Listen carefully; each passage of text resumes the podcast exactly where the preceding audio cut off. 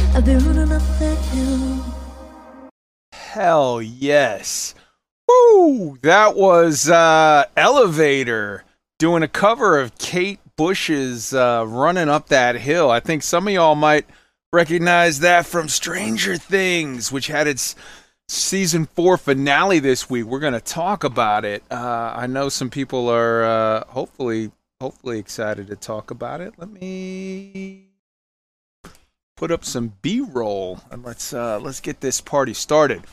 So, I am Kai Zen. I am operating on zero sleep because last night I was on Soul Citizens, and then as I was crawling into bed, they called me to work and said, "Hey, how would you like to drive to Boston and back? Fun times." I have not slept. I have eaten a little. I have had a, more than a few drinks. I just got home from work from a monster day, like I don't know, like two hours ago, and immediately started prepping this show. Uh, it's been one of those days. With me tonight, we've got My XO, Wolf Dragon in the house. Say hello to the beautiful people, Wolf, and tell them what you're drinking. I'm drinking Dragon's Milk and 6 and 20, by the way, because I got a bottle uh, waiting for me on my doorstep when I got home today from uh, 6 and 20. Hell yeah. Project. Hell yeah. From a bottle of Roja. Ooh. I don't know. Hell yeah. um, Hell yeah. And we've got Tweaked in the house. Hey, Tweaked, what you drinking? What kind of fancy schmancy coffee you got tonight, brother?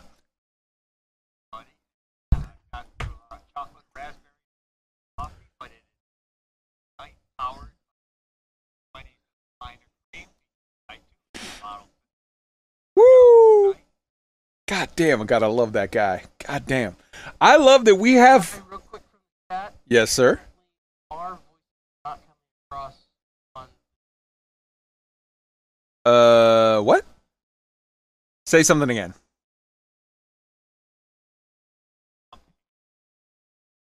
Yeah, you're not coming across. Hold on. That is a problem. Let me we got to we got to fix this right now. Hold on one second. Uh okay. If I go to this and then I do this. Try speaking now. Nope, you're not coming through. What the hell is going on here? Hold on one second. Um.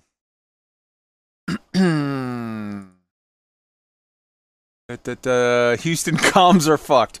Yes, this this this this would seem to be correct. Uh, there it is. Why is that list? Why is that muted?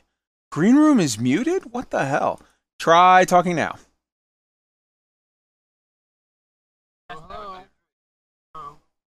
Okay, it's not lighting up. I remember how control assisted with changing some of the sound stuffs. I'm not. Hold on. I'm not hearing. You guys aren't showing up. Nope. All right. We're gonna fix this. Uh, bear with us. I'm very, very sorry. We made some changes to the stuff, and it's apparently a problem now. Um.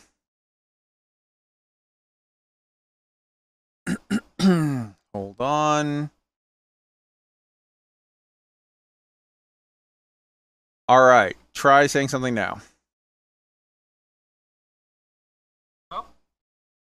Nope. You guys are not coming through on the little thing. Why the what the hell did he change that all of a sudden now we've lost Discord, green room voice activity? yeah, no, no. You can hear on Discord, but they can't hear you guys on the stream. Uh hold on. Monitor no, monitor and output.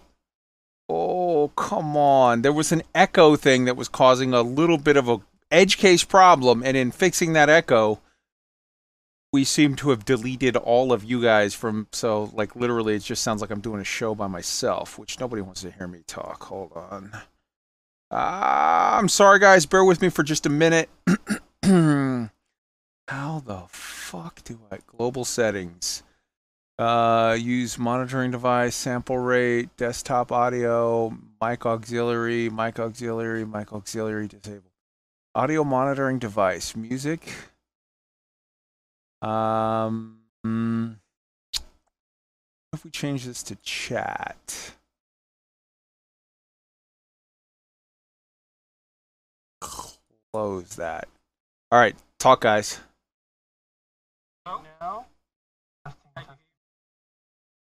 Uh, I don't know. Chat people in chat. You tell me. Do you hear?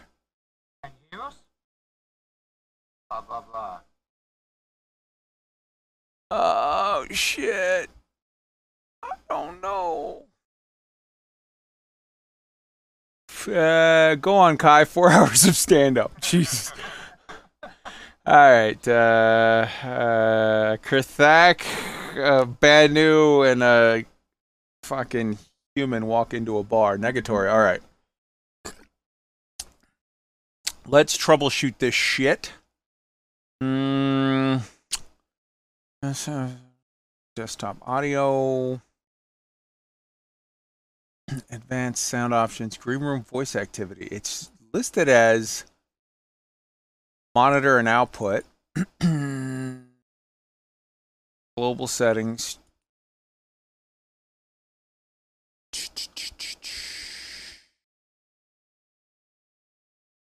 Um.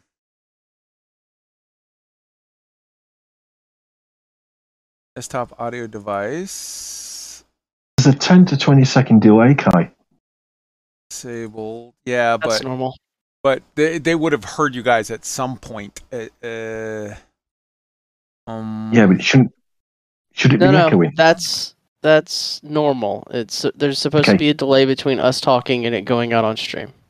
Okay. I see. Wait, wait, wait. Hang on. He's saying he's saying Did It's I? I've fixed. been, I've been doing it. I've been fucking with shit. Did did one of the buttons that I? I'm a monkey hitting buttons here, so I don't know. I'm a drunk Can marine on no sleep. Hello? All right, um, you guys, uh, Wolf, say a number. seven. All right. Why would you pick the most? Op- Never mind. Hey guys, type in when you heard what the number was. Okay, it's perfect. You monkeyed with the right button. Yay! Okay. Um, now I'm scared to change it off of the Star Citizen of well. Okay, guys, please, uh, beautiful. Immediately in chat, because I might if I go to press a thing like to switch. I think I fixed the audio, but it might be only that I fixed it when we're playing the Star Citizen B roll. If we go to anything else and all of a sudden you just hear me talking like an asshole and nobody else, please say something in chat and and Wolf listen in through the fucking thing and and and let me know. Like just play it low in the background. Yeah, I'm, I'm listening to it now. If you want to swap over to run really quick, we can see. Yeah, sure. All right. Uh, let me switch to No Man's Sky. All right, Wolf, talk. All right, I'm talking. I haven't seen it transfer over yet, but we'll see what happens. That works. It works. I see it. I hear it. Okay, cool. I think maybe I I don't I don't know what I'm doing, but we'll just accept the win. Even though I, I've literally was just as Juki Bomb uh is in the chat. Yeah, I'm just a fucking I'm a monkey smacking a keyboard. I don't I hit a bunch of stuff and I was like turn this, turn this, whatever. Um I'm sure it'll break later. All right, let's get on with the show. We got um I introduced Wolf. I introduced Uh, Tweaked. We've got Shadow Wyvern in the house. Say hello to the beautiful people, Shadow Wyvern. Shadow Wyvern is our No Man's Sky researcher, one of them. Hello, beautiful people. And what you drinking I'm tonight, brother? Water. That's a good choice. And we've got Chad Lozan in the house from the Star Citizen research community. Chad, what you drinking tonight, brother? A diet green tea pineapple mango from Lipton. Jesus Christ, I'm surrounded by women. Uh, yeah, that's awesome. And uh, I'm sorry, I I, I, I have and- and I have we- reasons I cannot drink alcohol. I've I literally it's when we started having tech issues, I just popped the cork on this bottle of six and twenty uh, Carolina Roja, and I'm just drinking straight from the bottle. the The beers are gone at this point, but I have more in the freezer. So here we go. Uh, and we have special guests who I just invited on the fly. Wintermute, we're gonna because I, I need you to when we get to the No Man's Sky section, we're gonna talk about the expedition, brother. How you doing? And what you drinking? Well, I've got water. Sorry, Kai. Um, but That's I all was, good. But earlier, hey, but earlier I was trying the new Guinness co- coffee flavored beer. Oh, nice. Yeah, it's not. It's not. Believe me, it's not. Oh, that's that's sad, man. I love Guinness. I love Guinness over there. Guinness over here. People who haven't been stationed over in the UK, when you drink American Guinness, you're like you don't know. Like No they give you they give you the not good Guinness.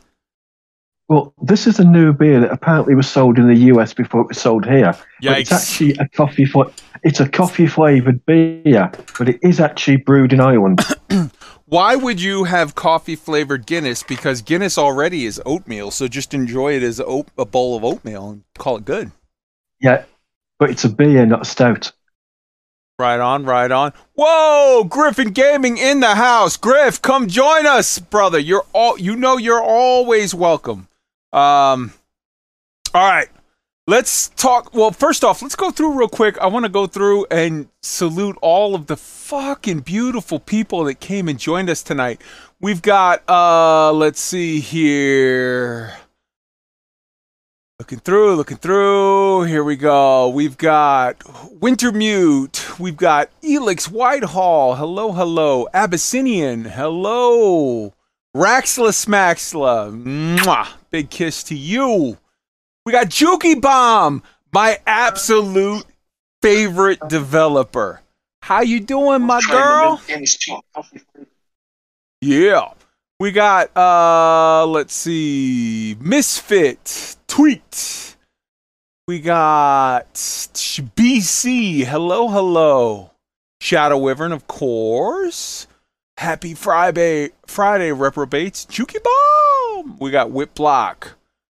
Uh we got BC. Going through, going through, going through. Extreme Tuber 7. J. Sheep Postmodernist. Whiplop. Soul Ripper. Hello, hello. Low 200. My brother.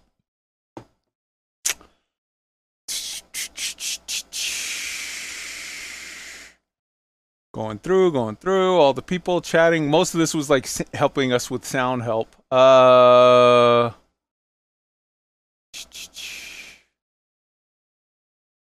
Wow, all these people. I love all of you guys for trying to help us.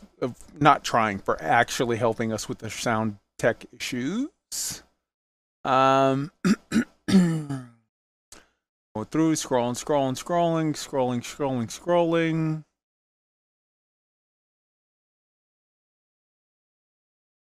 Then we get to Griff. What up? We got Axe. Crazy Shack 48. Yo, Project 675. Thank you for so much for the liquor that you sent me. I am drinking it.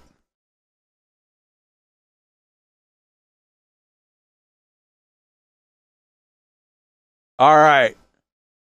Uh, that ludicrously strong stuff that Sanderling loves. Uh, I, you know what? Actually, uh, yeah, have, get a little uh knock and do the little Black Hill.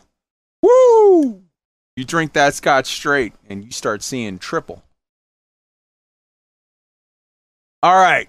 I think I said hello to everybody. I love you all. If I miss you in the chat, just know that that's because I love you most and I don't want everybody else to get jealous. So, what are we going to cover tonight? We're going to talk about some real life science. NASA loses and then regains contact with Capstone. What makes Starship so good? This is going to be hilarious because I did not prep this. I don't have assets ready. I'm just going to be talking out my ass. We've got Thing a Week TV shows. There was a bunch of season finales. We got Obi Wan, Stranger Things, The Man Who Fell to Earth, Star Trek Strange New Worlds, and a tie in to two shows that didn't do season finales, but fuck it, I want to talk about them The Orville and New Horizons, and For All Mankind. Thing a Week game. We showed you trailers and stuff for uh, Subnautica, but I've actually been playing it a good bit this week, and I want to talk about it. Uh, I'm going to ask what everybody's been reading this week on the book discussion. We're going to talk about No Man's Sky, the expedition and stuffs, and Star Citizen, all of the weekly news. All of this and more, so stay tuned. I didn't have time to program the button for the plug, so blah blah blah. Subscribe, like, blah, push buttons to what is it called? Uh, pro Patreon. I don't know. Donate, whatever. Fuck it. Let's go. Subscribe if you want. Who fucking cares? Who fucking cares? Let's start with real life science. NASA loses communication with Capstone shortly there uh, after it is delivered by Rocket Lab into space. So Rocket Lab is a launch company from New Zealand that is launching light uh, rockets, like small payloads for dedicated uh, missions. Uh, it is beautiful. Um, I'm not going to be trolled by you, Soul Ripper. Not going to be trolled by you. uh, never mind.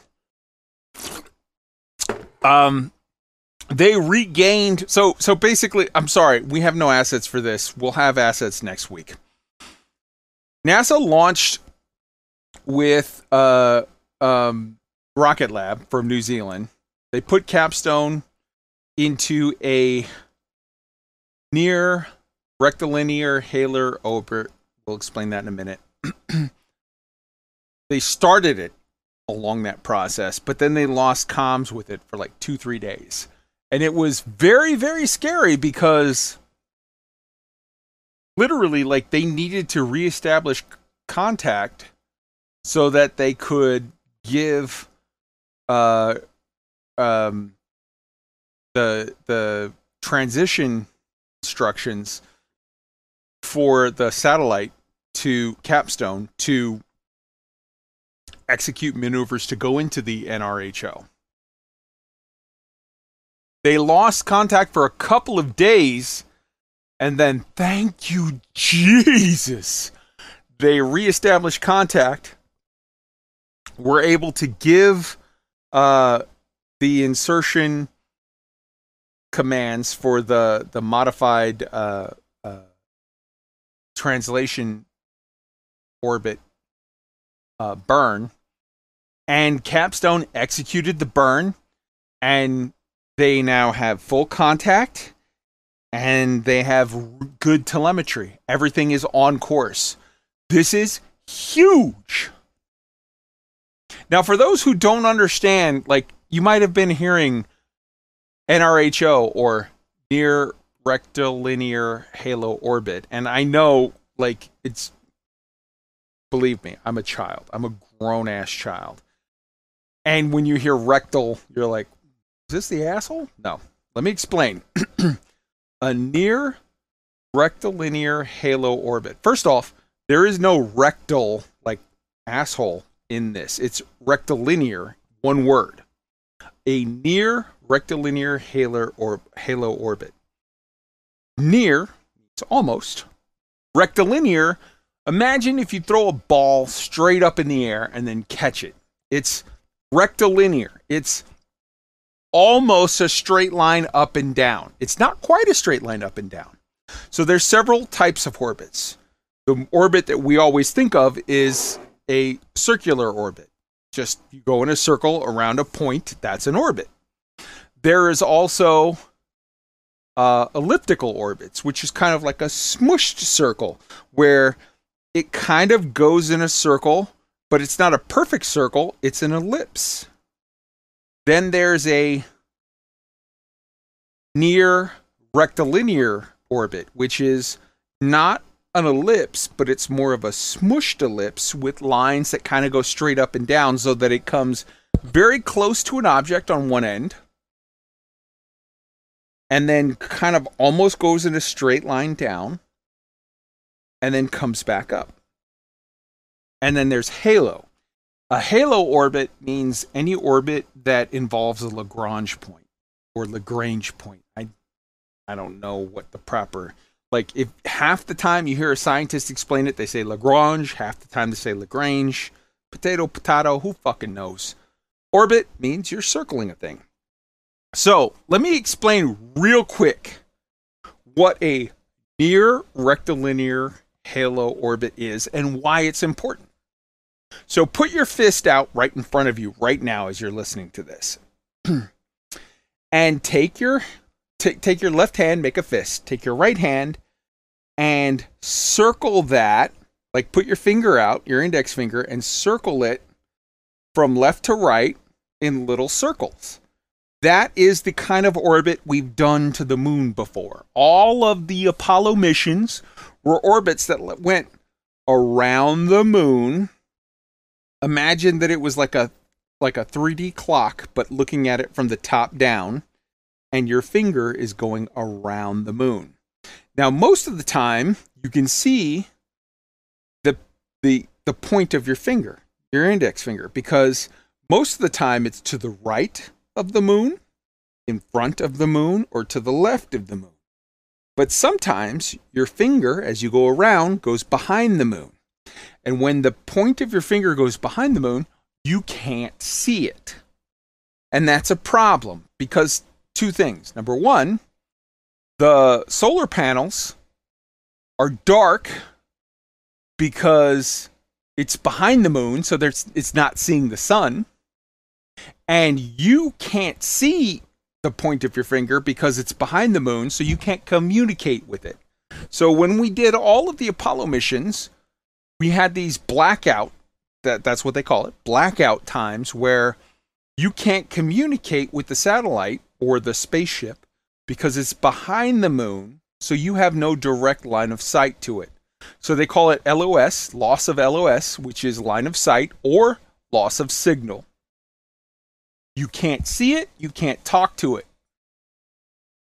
So, what we're doing differently now is put your left hand, your fist out as far as you can, and instead just imagine that the the, the your right hand imagine that it is a clock.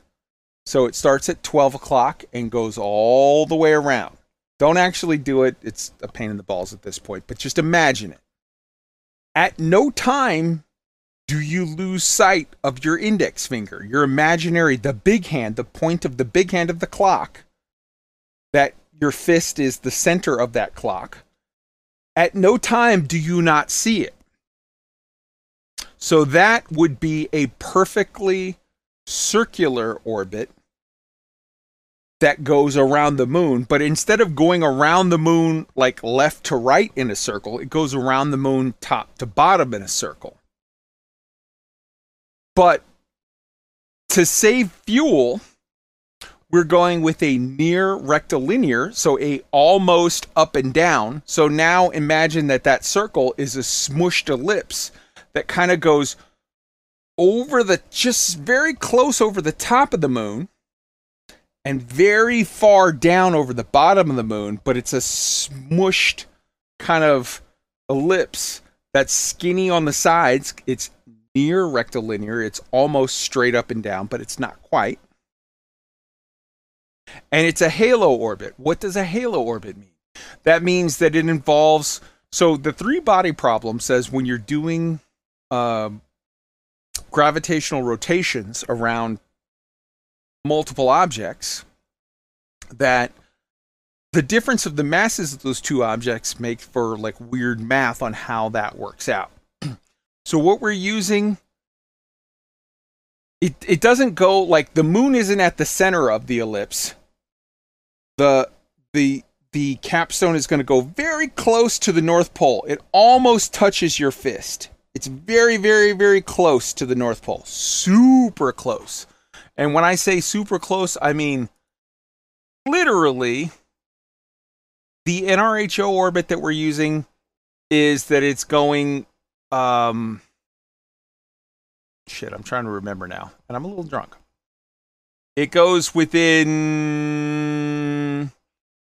I think, three, less than 3,000 meters of the North Pole of the moon, which is where we want to get super close to because that's where we think there's ice.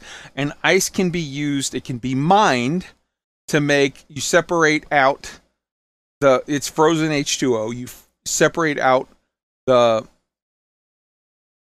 hydrogen along with the helium 3 that's in the regolith of the moon and you can make rocket fuel.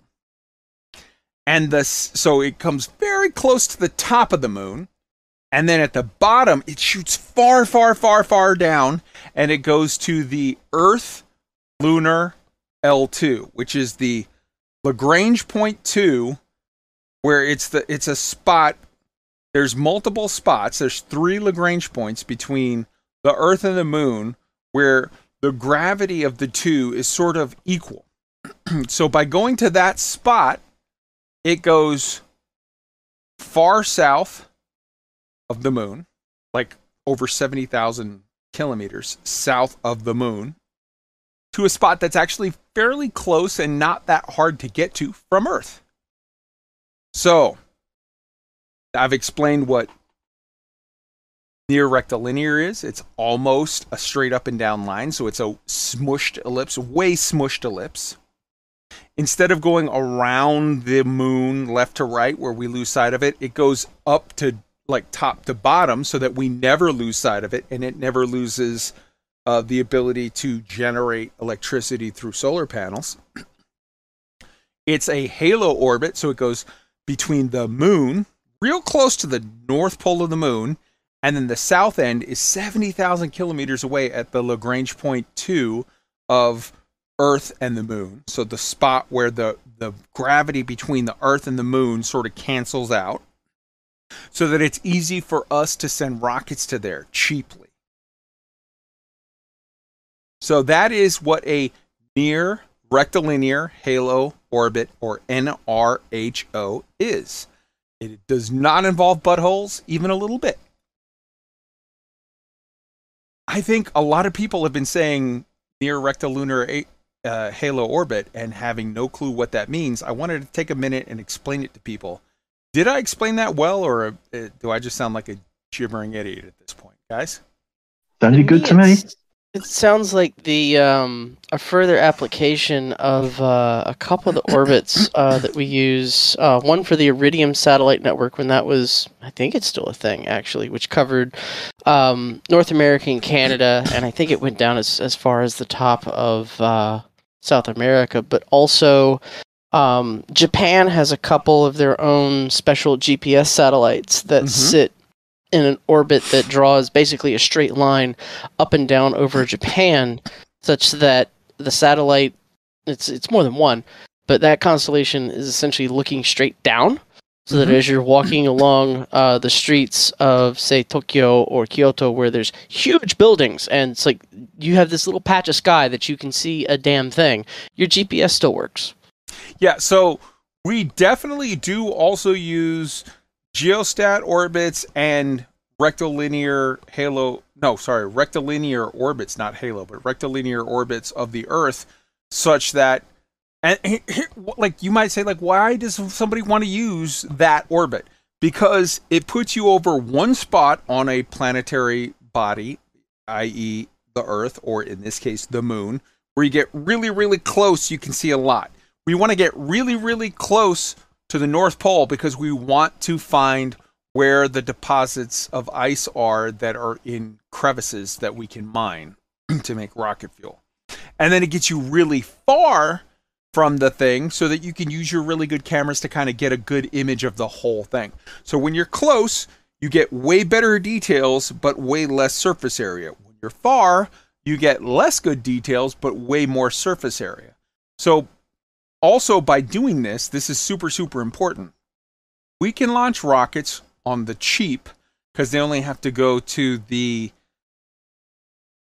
earth lunar lagrange point 2 which is cheap to get to for us from earth.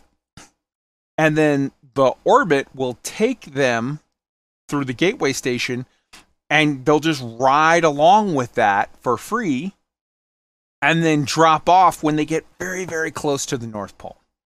So instead of, imagine, instead of running 10 miles to go from your house to a friend's house, imagine if you could run two blocks and then hop in a Uber that was going to drive you for free to the, your friend's front yard and then you hopped out you save a lot of fuel or less running by just traveling a short distance to the closest approach to Earth and then riding for free and getting off a short distance from the closest approach to the moon. So that's what a near, near rectilinear halo orbit, or NRHO, is. I, I've heard it so many times in the news in the last week or two, and people just say it, and they say it like it's near rectal, like asshole, linear, like there's those are two separate words. Those that's one word. That's not supposed to be two separate words. Halo orbit, and a lot of times they even leave out halo. They just say near rectilinear orbit, and it's like, nope, that's not what it is. So that's what it is. Uh, probably some of you want 10 minutes of your life back, but fuck it. I'm a nerd. Now you know. Um, all right. Where we are in the show notes. Real life science. What makes Starship so good? Uh, next week when I have more time to prep, I'm going to give you a better. We're going to do uh, uh, the faces of the engineers of Mount Rushmore of rocket science. But for this week, let me just explain that Starship. So some people might think like, oh, Starship, it's a rocket like all the other rockets, but it's way way bigger. No, it's not. First off, it, it's a Methalox rocket, which uh, the U.S. or sorry, nobody in the world has ever launched a Methalox uh, rocket to orbit. Um, it is a full flow stage combustion engine. Now, let me explain real briefly what that is. the Soviets made the a whole series of rockets that were closed cycle oxidizer rich combustion engines which so basically what that means is it's not like a regular rocket but it preheats the oxidizer. It it has a pre-burn. So you pre-burn the oxidizer then you shoot out hot oxygen gas into the engine to mix with the fuel. And that gives you a way better rocket than if you hadn't done that NASA didn't believe that that was possible. They literally thought the Russians were lying. And it wasn't until the Soviet Union collapsed in the 90s that we went to the Ukraine and to the Soviet, uh, some former Soviet republics, and literally bought their engines because they were like, bullshit, the Soviets are lying.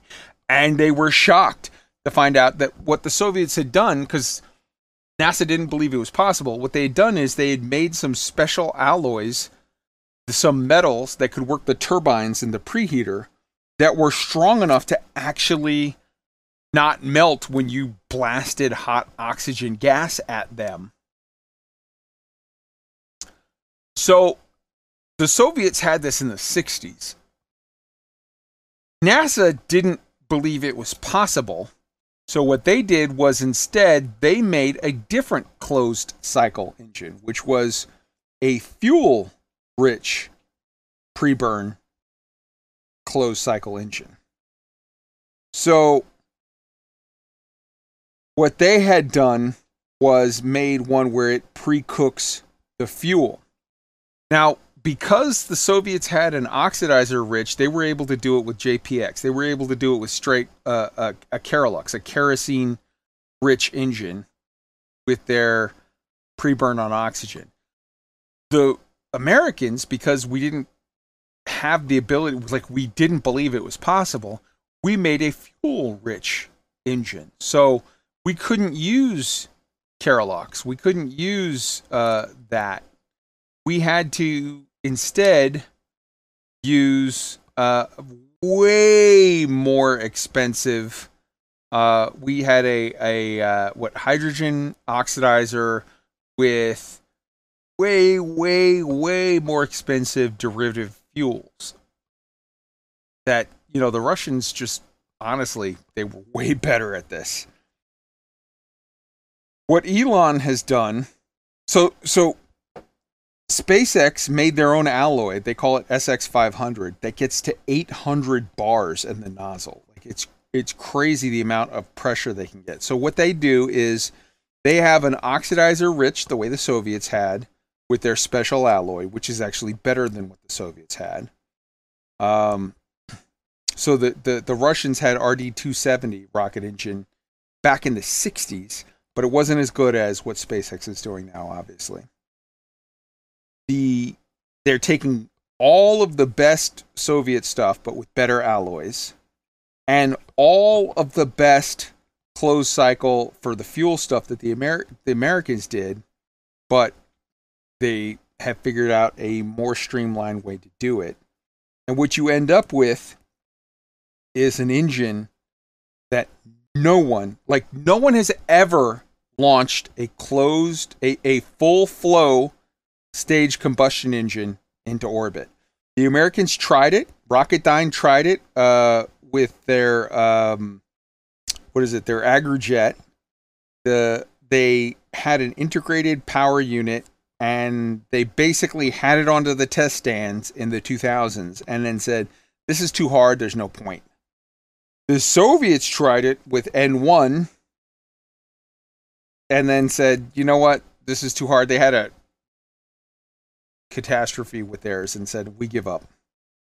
So basically, and I know probably people are like, "Fucking get on to talking about Star Citizen." Okay, but like the the long and short of it is, no one's ever put a Methalox engine into orbit. This is huge because Methalox engines you can farm the fuel that you need from the atmosphere of Mars. You can literally very very easily use the 95% carbon dioxide um, um, atmosphere of Mars to make uh, um, Methalox fuel for your return trip. And no one has ever done a full flow stage combustion engine other than in testing. Both the Soviets and the Americans failed at it. This is going to be, it's going to burn more efficiently, cleaner, and with fuel that we can mine on Mars super easily. This is, I know this sounds like some nerd shit that you're like, why would I care? Basically, the long and short of it is this is the ma- magic bullet that makes rocket engines super cheap, super clean, and free fuel on Mars. Again, I don't know if I went off into the weeds. Anybody have any comments? Anybody want to add in on this? No, No, this- I mean, this- to me, this I've- is all the new kind of stuff we need to advance forward. I mean, all the technology through the years when it was breaking, people were like, "Oh, that's crazy. That's not going to work," and there was always naysayers. So you don't know until you try it, and this could be a good step towards having a renewable resource to keep us fueled out there. I so I know Wolf probably is like, yeah, dude, you're telling me. Sh- I used to work at NASA. You're telling me shit I already know. but for you people that didn't work at NASA, did my explanation make sense, or did it sound like a bunch of gibberish? Made sense to me. All right. So I Definitely think- I think you made total sense. I, I I think the important thing to note here is that um, you know you look at, at SpaceX's notable accomplishments, um, reusable rocket boosters with the whole pogo landing or the hover slam or the suicide burn, whatever you want to call it.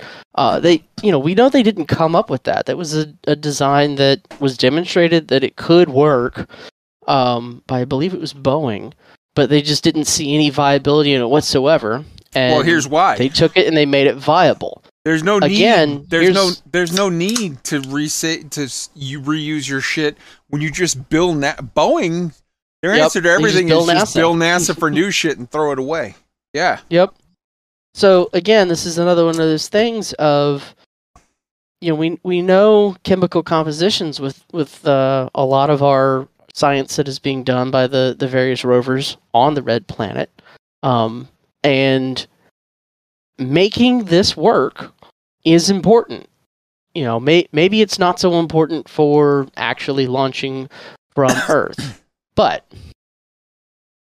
if we're going to set up something on Mars, Need it. we're not going to take fuel to Mars. That's dumb. You don't take fuel with you to burn elsewhere. You manufacture fuel and you re up and you go. Um, this makes total sense for that. And if we can make that happen and there's any benefits we can get terrestrially from it to help out our own near Earth stuff, fuck yeah.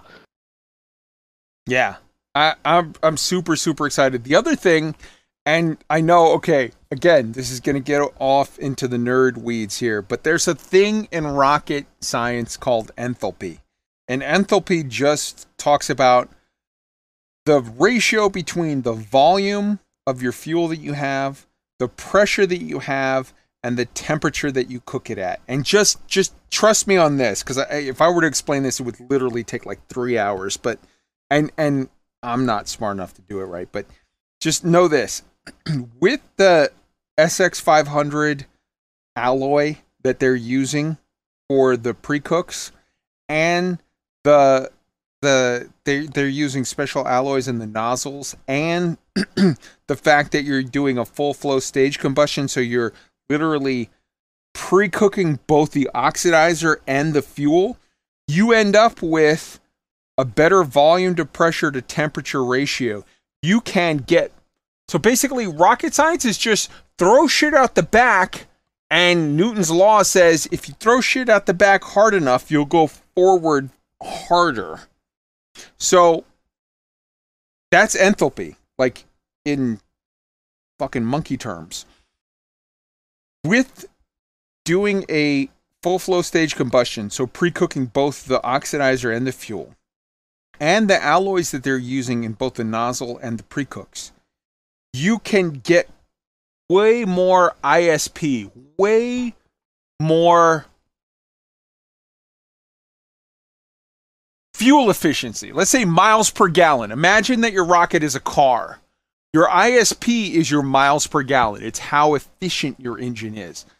This engine is like I'm I'm not even shitting you. It's like 5 times more efficient than anything that the Soviets or the Americans have ever made.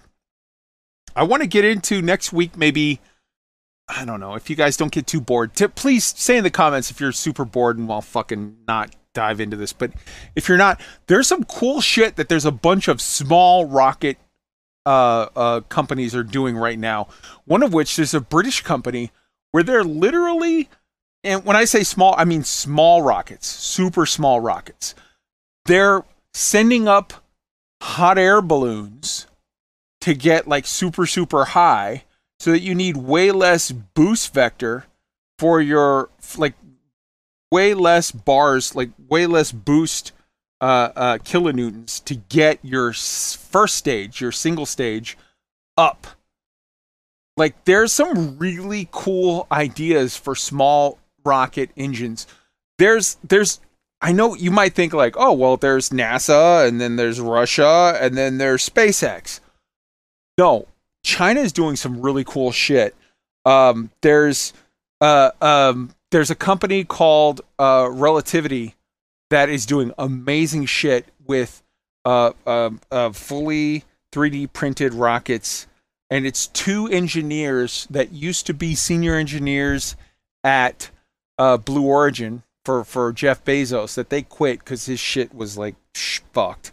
Blue Origin, their H4 rockets are like four years overdue. At this point, those those poor guys that bought their rockets are like, where the hell are my, you know, Cygnus? Like, where the hell's my shit? Rocket Lab out of New Zealand is doing amazing shit.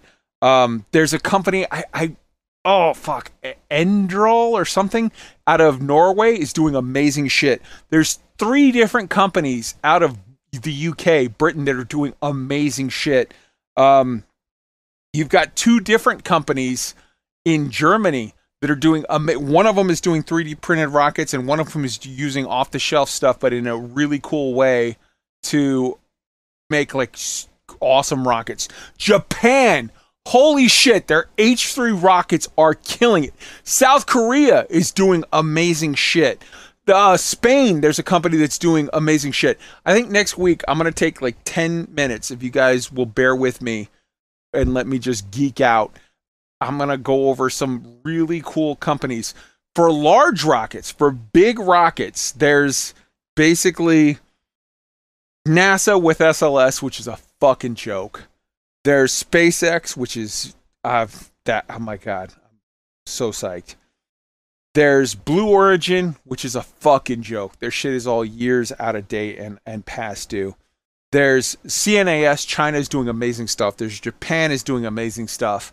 And Roscosmos, which is more and more becoming irrelevant. NASA and Roscosmos are fucking irrelevant. The big deal for heavy rockets is SpaceX in China. Um, but I want to tell you about some of the, for small rockets. There's amazing companies everywhere. I think Relativity legit could rival SpaceX in what they can do for smaller rockets. And I think they'll do nothing but push SpaceX to do better and to do more and to like I'm so so excited. All right, I'm to shut up now about uh um you know, but that's what makes Starship so good. It's not just it's big rocket. It's it's Methalox rocket. No one's ever done that. And it's important because you can get that for free. You can get the fuel on Mars for free. Easy. It's full flow stage combustion engine. No one has ever sent one of those to orbit. Both the Soviets and the Americans tried, and they both gave up because it was too hard.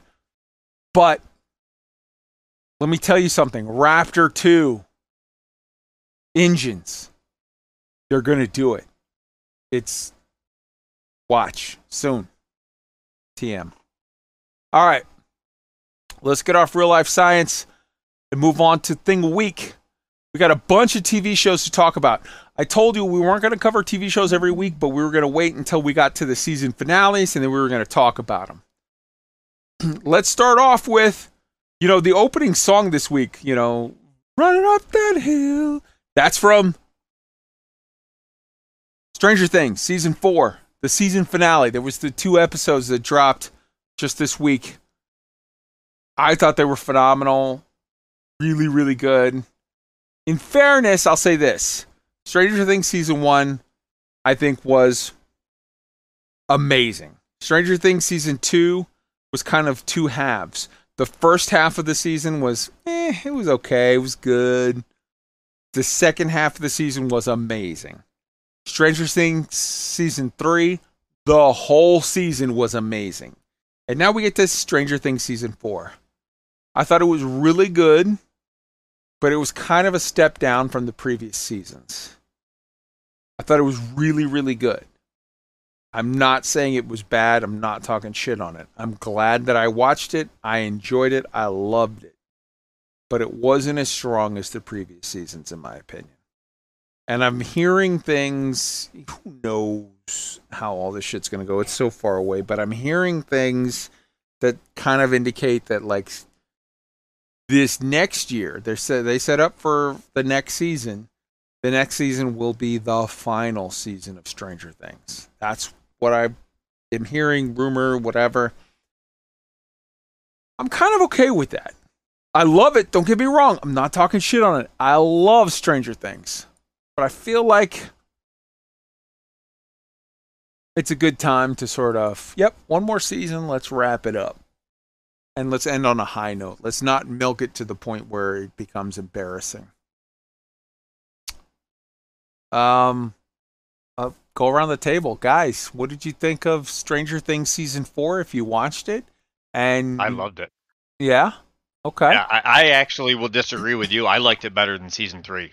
wow, But I will preface that by saying that I am probably a bigger horror fan than I am almost anything else, really. So the fact that season four, without any spoilers, to me had undertones of like the Nightmare on Elm Street series. I very much enjoyed that whole feel to the whole thing. I, I enjoyed this story this this season more than I have the last couple. Mm. Okay. I don't get me wrong. I thought it was great. Just I kind of feel like mm, I'm kind of feeling like okay, it's a like wrap it up on a high note is all. Did anybody else finish season 4 of Stranger Things? Want to hop in with thoughts? I am rapidly getting uh, to that point, uh, just basically as I have any free time. Uh, I think I'm kind of with tweaked. Uh, I really like the suspense and horror aspect to this show Mhm. a lot, and I'm pretty sure that's what turned my wife off to it completely because she does she does not do scary movies. She has bad dreams, wakes up in the middle of the night, and then expects me to understand why she's all upset when I'm like not even got one eye half open. So, um, I get it. that being said, I think it's I think it's very well written. I haven't I haven't really gotten to the point where I thought it was like with with a lull or a or even a big switch up. Um, I think it's had really good storytelling, really good flow. So, well, maybe that's just me. Yeah.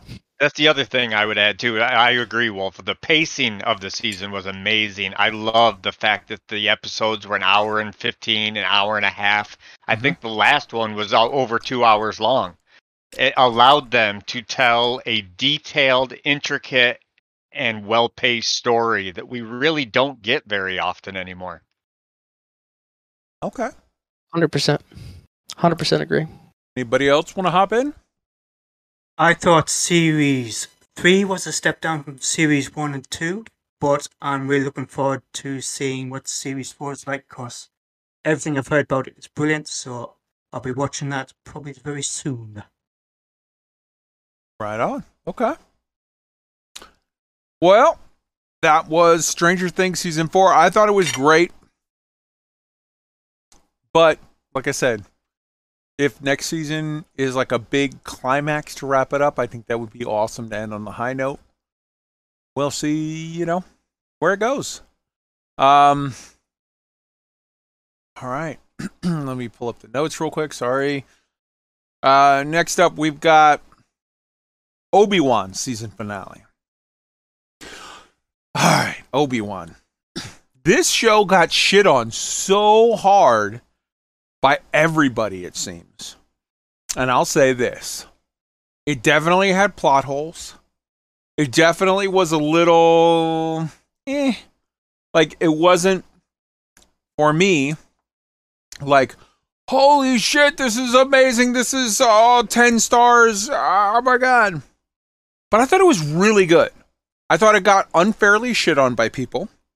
I thought there were moments of weakness in it, but there were also really good fan service, awesome Darth Vader type moment. Pretty much whenever Darth Vader was on the screen, I was like, yes, give me more. I I thought it was a really good show. It was six episodes, about a half hour long each episode ish, 36, 38, whatever minutes. It seemed like a little like kid level. It wasn't like The Expanse or whatever where it's like, "Oh my god, this is blowing my mind." But it was if you just want to shovel some popcorn in your mouth and sit back and enjoy a good show. I thought it was pretty fucking good. And I thought it got a lot of unfair uh, people shitting on it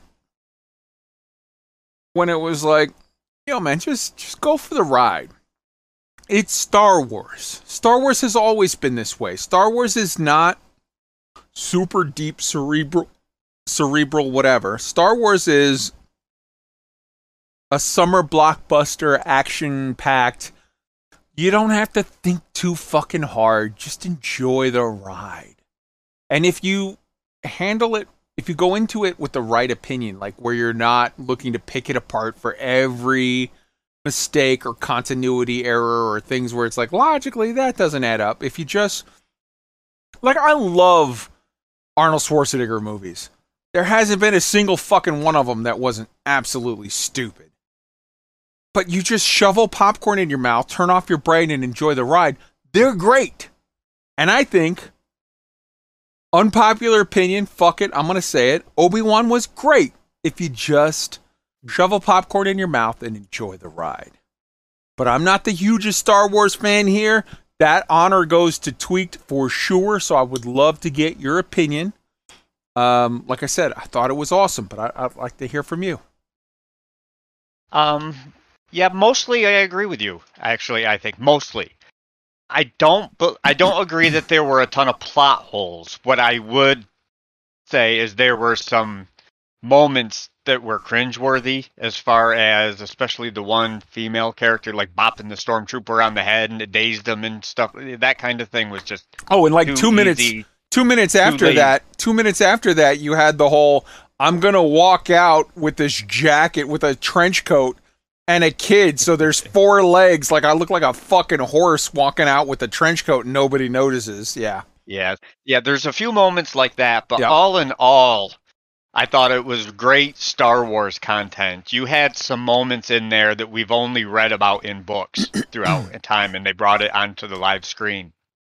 And if you're a deep enough Star Wars fan, there are a lot of things that they put in there that made like Jedi names that were on the wall, which people don't realize that those names came about in the old Legends books, but those legends are no longer canon, so to speak. So those names don't really exist in the Star Wars universe until now. They actually do. That means they're back in canon.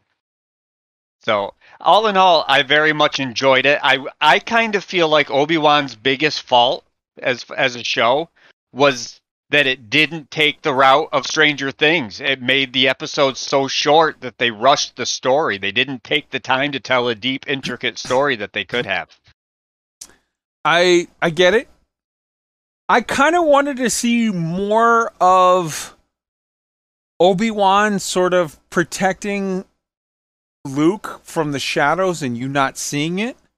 But I got to say like if you if you don't rigidly hold to like it's got to be this and you just go for the ride, you will fall in love with Princess Leia. That little kid Oh, absolutely. She's She supposed to be like ten or whatever, but to me, like she's a she's a little munchkin. She's like, oh, you fall in love with her. She's like, oh, it's like Car- like your Carrie nieces. Fisher will always be our Princess Leia, but this little girl is the perfect adolescent Leia. She, you can totally see how she would grow up to be the Leia we met in A New Hope. If you got nieces and nephews, you will fall in love with this kid and be like, I would protect this kid. I would kill for this kid.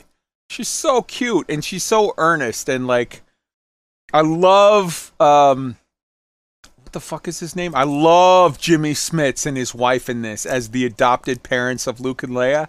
And you just, it's heartbreaking knowing their future and knowing like how much they love this child that they adopted and and and you know will would would do anything to protect. I I don't know. I I think again you probably saw on 90 different places this is dog shit. Don't watch it. You should hate it. Fuck all that noise. Turn off your brain, shovel popcorn in your mouth, enjoy the ride. It's a really good ride. You'll have fun. It's six episodes, five or yeah, five or six episodes, a half hour each. You could literally watch it in the course of one movie. You could watch it in three hours and like back to back to back. Don't question it too much. Don't watch all the YouTube videos that tell you a thousand reasons why to hate it. Just shovel some popcorn, enjoy a good ride. Uh, the little girl is absolutely adorable. Jimmy Smits and his wife as the adopted parents are phenomenal. Obi Wan, what the Ewan McGregor, love that guy. The fucking uh, what the hell is the Indian dude from uh, uh, uh, Cr- Silicon Valley? Love that guy. The the the even the the even the the chick that you know is is is chasing them and whatever you know has a redemption arc. Love, I I loved everybody in it. I thought it was good. I thought it was good. That takes us to Star Trek. Well, you know what? Actually, hold on. Let's go to the Man Who Fell to Earth season finale. now, sorry, tweaked. I know this is going to make you mad, but whereas Obi Wan was like, "Hey, man, it's not high art, but it's a fucking good roller coaster ride and enjoy it." The Man Who Fell to Earth was high art. That is amazing. The show is complete. Go and watch it on Showtime. Steal it if you have to. Do whatever. The Man Who Fell to Earth was credible. The sh- it, it was the sequel. It turns out, yes, it was. I, I was incorrect at first because I had to go back and watch the David Bowie movie from the '70s, which was weird as fuck. But all right, it is absolutely the sequel to the David Bowie movie from the '70s. The show was incredible. Where it ended, the way that it flipped shit on its head for the season finale left me so very much going like season 2 give me now please. I want now. It was incredible. It was thoughtful. It was hi- high art. It was the popcorn throw popcorn in your mouth but it was also very very deep thinking. It, it worked on absolutely every level. Anybody else watching The Man Who Fell from Earth want to hop in on this? I've seen episode one so far. Very, very impressed. Oh, Really good show. oh my God! You have so much to go. It's so good. It, it just gets better and better and better. I so Chiwetel Ejiofor, who plays um, um, Halliday slash Alien slash Larva, depending on who you ask. Um, absolutely love him. He's amazing. Justin Falls, uh, I'm, I'm sorry, I forget her name. Absolutely amazing. Her daughter Molly, absolutely amazing. Uh, her father, who was the dude who was fancy from The Wire season one, absolutely amazing, and and played the father on um, on uh, Foundation, the the Apple uh, Plus show Foundation, played the father of Ward Salvor Hardin, the warden. absolutely amazing. Uh, and I really, really fell in love with uh, Hatch, the alcoholic loser lawyer who was disinherited from his family's but like he was so good where he would break down shit of like do you know how fucked this is oh my god. You have to see this show um get caught up. We've got a ways until season two. There absolutely better be a season two to this show because i'm not joking. This show is literally just a half step behind the expanse in how good it is. It's that good. It's almost as good as the expanse it is amazing it is but in a totally different way. yeah, no, in a very totally different way. And I mean, obviously, there's only one season of it as opposed to, you know, six seasons of The Expanse, but the level of care given to this story, if you are a sci fi nerd, if you are a space nerd, this is a show that you must watch. Uh, all right. I'm not hearing anything else, so we're gonna hop on to the season finale. Hey, Fist to Face. Hello, brother. How you doing? Good to see you. Hey, can, can I just say one thing? Oh, Kai? yes, You know, absolutely. you mentioned right. Man, does- that the Fell to Earth is weird. The film, Oh yeah, the w- the film is super oh, weird. yeah. I did Something not need just to. to go and rec- I did not need to see Rip Torn's penis. That is a thing I could have lived my whole life and been happy. But Does anyone? yeah, well, Just want to go and recommend something to you by the same director, Nick Roeg. Insignificance. I'll have to put it it's on my list. Einstein. Einstein stuck in a hotel with Marilyn Monroe, Oh, very cool. and that's from about eighty-five. There was a movie. Well worth. There was a movie that was made in the 90s or whatever where it was Einstein playing matchmaker to what's her name? The girl from uh, You've Got Mail, the little the little blondie that everybody loved that she was like, "Oh, Meg Ryan. Meg Ryan. There was a movie of like I, I got it. I want to say it was Meg Ryan. It was Einstein playing matchmaker with like her. It was basically You've Got Mail, but the conceit was instead of Amazon or not Amazon, AOL Instant Messenger or AOL email being the the That thing that it. made you fall in love. It was uh, it was Einstein was playing matchmaker. So I'll, I'll check that out. Insignificance. All right. Yeah. So Uh, where was I at? I was at uh, Star Trek: Strange New Worlds. I was starting that. Star Trek: Strange, Strange New Worlds had its season finale, and okay, I want to be very careful because I know multiple of you have seen it all. We are not giving spoilers, but I am madly in love with Christopher Pike. Uh, Anson Mount, whatever that that guy's hair should get its own credit. That guy is amazing. He is phenomenal. He single-handedly I think brought Star Trek back. I am absolutely in love with uh whoever the hell plays uh uh Spock. He's amazing. And his wife T'Pring, amazing. Uh number 1, Una, amazing. Dr. Mbenga, amazing. The engineer, Hemmer, amazing. Uhura, amazing. Uh, uh, uh, La'an Noonien Singh, amazing. Like, every last character in Star Trek Strange New Worlds is an, a, an absolute knockout. A absolute, just one swing home run don't even worry about it. There's not one single person in the cast of Strange New Worlds that I thought, eh, that one's a dud, but I like the others.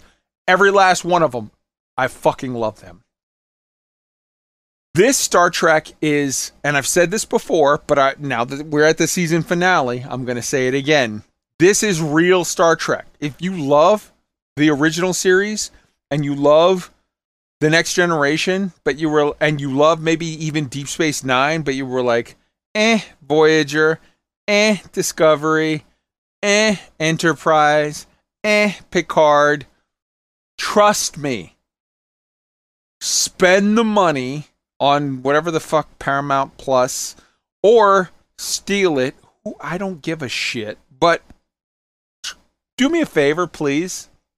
Steal one episode and after you see that I'm right and you like it, pay those people from Paramount Plus because that's how we're going to get more of this amazing show. I'm going to say this now and every, it's going to shock people. My absolute favorite Star Treks go in this order now. Star Trek Strange New Worlds, number one. Deep Space Nine, number two the original series number three, the next generation number four, Enterprise number five, and the rest of it, I'm not even fucking giving a number because nope. But those five are my top five Star Treks. And Star Trek Strange New Worlds, I'm saying it now, is the best Star Trek that has ever been made. A whole, like, season for season. Obviously, there's more seasons of you know the next generation and this that and the other and i love deep space nine i love it so very very much but star trek strange new worlds if you were to measure one season against any other season is the best single fucking season of star trek that's ever been made i know several of you including chad have seen strange new worlds so Hop in. Yep. What do you guys think, Chad? I have. The last episode, to, to say anything about the last episode is to give away the last episode. It is so complex. It is based on an original episode from TOS. Mm-hmm. But anything beyond that, it's like spoiler territory. But it's over an hour long. Uh, it it really was. It was probably the best episode that, during this entire season. Lots of new stuff. Lots of just a lot of a lot that they put into this one hour of TV. Uh, the production quality has been absolutely off the chart. Anson Mount's hair deserves his own credit, as you've said, uh, and it's it looks like season two is going to be even better. And it ties it ties to, it it grounds it more in the Star Trek universe as a whole. So we'll see where it goes, and uh, you know that's hopefully they can keep it up and make uh, some more amazing TV. Mm. Fantastic. Uh, Wolf, I know you were watching it. You're like 10, minutes away from the season finale, like the end of it. You're halfway through the episode when we started doing the show. Just not getting into spoilers, but just talking about the season as a whole. What did you think of Star Trek Strange New World season one? Wolf? All right. Uh, Wolf? I just, there you go. Is it working now? Yes. All right, everybody drink. Um, Strange New Worlds is on my list. I have not gotten through it, unfortunately. Wait, weren't you just saying that you were half? Oh no, no, no, No. never mind. You were watching. No, from the... the okay, next we'll get to one. that. We'll get to that. We'll get to that. All right. Oh, and uh, I finished it, and the end of that one is hilarious. Yes. Okay. Uh, so, uh, Shadow Wyvern tweaked Wintermute. Anybody watching Strange New Worlds? I have just finished the last episode. I think it is very good, and I like to echo what you said about the cast. The cast is absolutely amazing. They all know exactly how to play the characters, and they'll play them absolutely to perfection. Um, most of the stories I thought were very good. I did think they slipped up a couple of times with the technobabble, but they Okay. got away with it. Um, I had, for me personally, I had a massive problem with episode nine, and I didn't like that one. But if you see that, The storybook Most- one? no, no, no, the Oh, oh don't wait, wait, wait, oh, the, wait, wait, the Gorn one. the Gorn one. Okay, yes. okay, okay. Uh, now, for most people, you probably won't care, but if you are a fan of a certain franchise, you will be constantly pulled out of that episode, and you will be constantly thinking of that franchise and not I- going can I- can- episode. Can I push back on you Oh. on that, Shadow Wyvern? Go ahead. Yep. And and you know I love you, brother, but I gotta say this. I love you too, Kai. Go on then.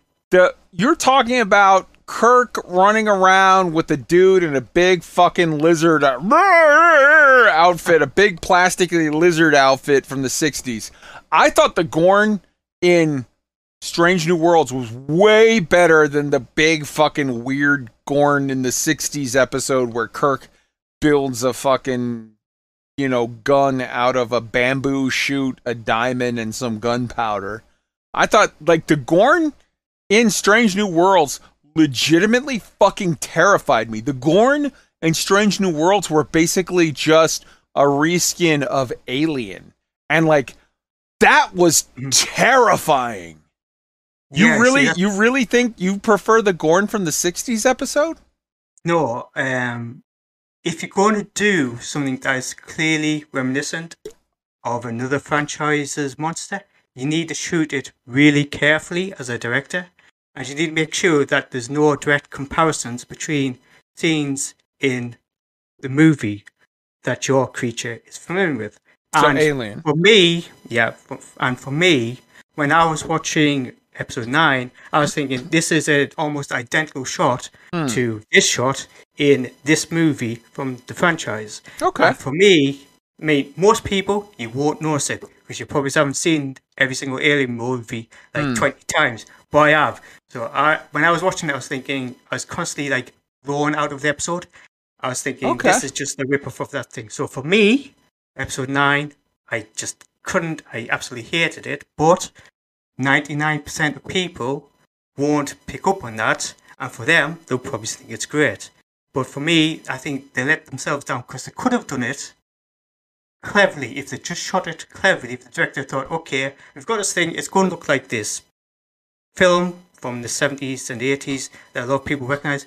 We need to make sure we shoot it so it doesn't look like that film. And if they handled it that way, then it would be great. But they didn't. They went for the full on homage, more or less.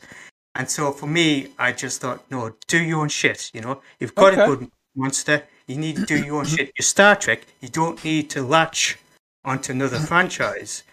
You know, I get it. so that's the only issue I really have with it. But every other episode I thought was good.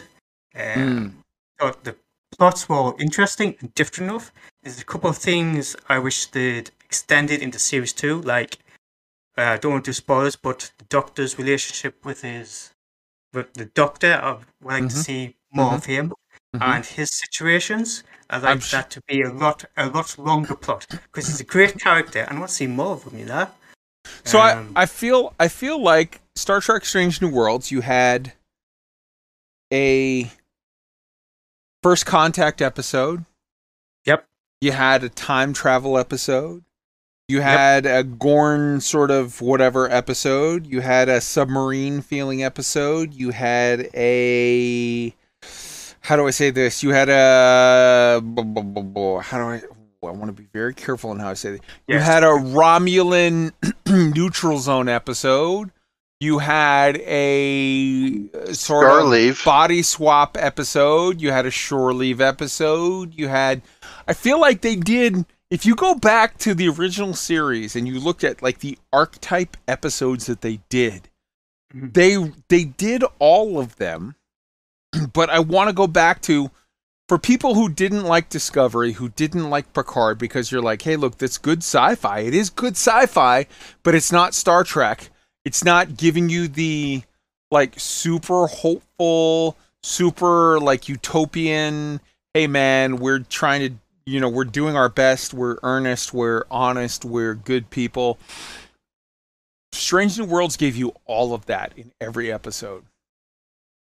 Yes, I mean, 20 minutes into the first episode, you'll know it's Star Trek. We're back on Star Trek. Mm-hmm. I was literally smiling because I'm like, great, we're back on Star Trek. You know? So, yeah, this is definitely Star Trek. If you have a problem with any of the modern incarnations of Star Trek, because it is not the show that you loved during the 60s, 80s, or 70s with the movies, then try Strange New Worlds. You will probably love it because it really does go back to what Star Trek should be and they're telling great stories. Hell yeah. Absolutely. Most, mostly good stories. Yeah, I'm not. most- I'm not all the way caught up yet. I'm still Okay. only. I want to say four or five episodes into the season. Hmm. I really struggled with that body swap slash girl talk about our emotions whole Spock episode. amok. Spock amok. Mm-hmm. It was, in my opinion, awful, and it fell into the trap that Star Trek so many times through the years has, where it's all feelings, feelings, emotion, emotions, wine, wine, talk, talk, and that's why I've always liked Star Wars over Star Trek. That turned me off a little bit. Hmm. The next episode was much better. Okay, so I'm hoping fine. that was just an aberration. But to No, be I- to be fair, I I wouldn't say it's an aberration. I would say you just admitted you're not a huge Star Trek fan. You're more of a Star Wars fan. For people Well, who no, are Star Trek you can fans, be a fan of both, though. You can be a fan of both. Like Star Trek Two: The Wrath of Khan, for my money, one of the all-time great science fiction movies. Period. Okay, so I'm going to finish my point now. I feel like for people who are Star Trek fans, because you said it fell into that trap that a lot of Star Trek has had, and you're more of a Star Wars fan, that's true. There are some people who are not Star Trek fans that might not like this as much. I get it, and that's fine. Personal choice is personal taste. That's fine.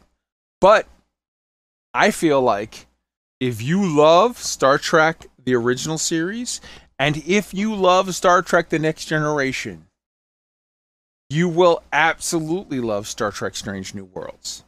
If you are more of a Star Wars guy, and there's nothing wrong with that, this won't be as much your thing. I want to say a huge shout out to Dark Knight, DK75. What's up, brother? It's good to see you in the chat. All right. And let's move on to the last two that we've got to talk to. Now, these two, they're not season finales, but fuck it. We're talking about TV shows tonight because we had like four season finales. I want to talk about The Orville. The Orville has been killing it. Killing it. And we just talked about Star Trek Strange New Worlds that had a season finale that was a, you know, time travel centric episode and sort of the ethics involved with time travel. The Orville, uh, it's not the season finale, but man, their their most recent episode, which was uh, twice in a lifetime, was a beautiful and super interesting and super thoughtful examination of some of the ethics involved with time travel. And before that, A Tale of Two Topas from two years ago, or not two years ago, two weeks ago, was an amazingly thoughtful like that was the highest honor or or or, or how do I say it? the highest credit that I can give to good sci-fi. Good sci-fi makes you look at society, makes you look at an ethical question that you're dealing with in your own society, whether it's racism, sexism, uh, or in this case, trans whatever rights, trans ethics, trans.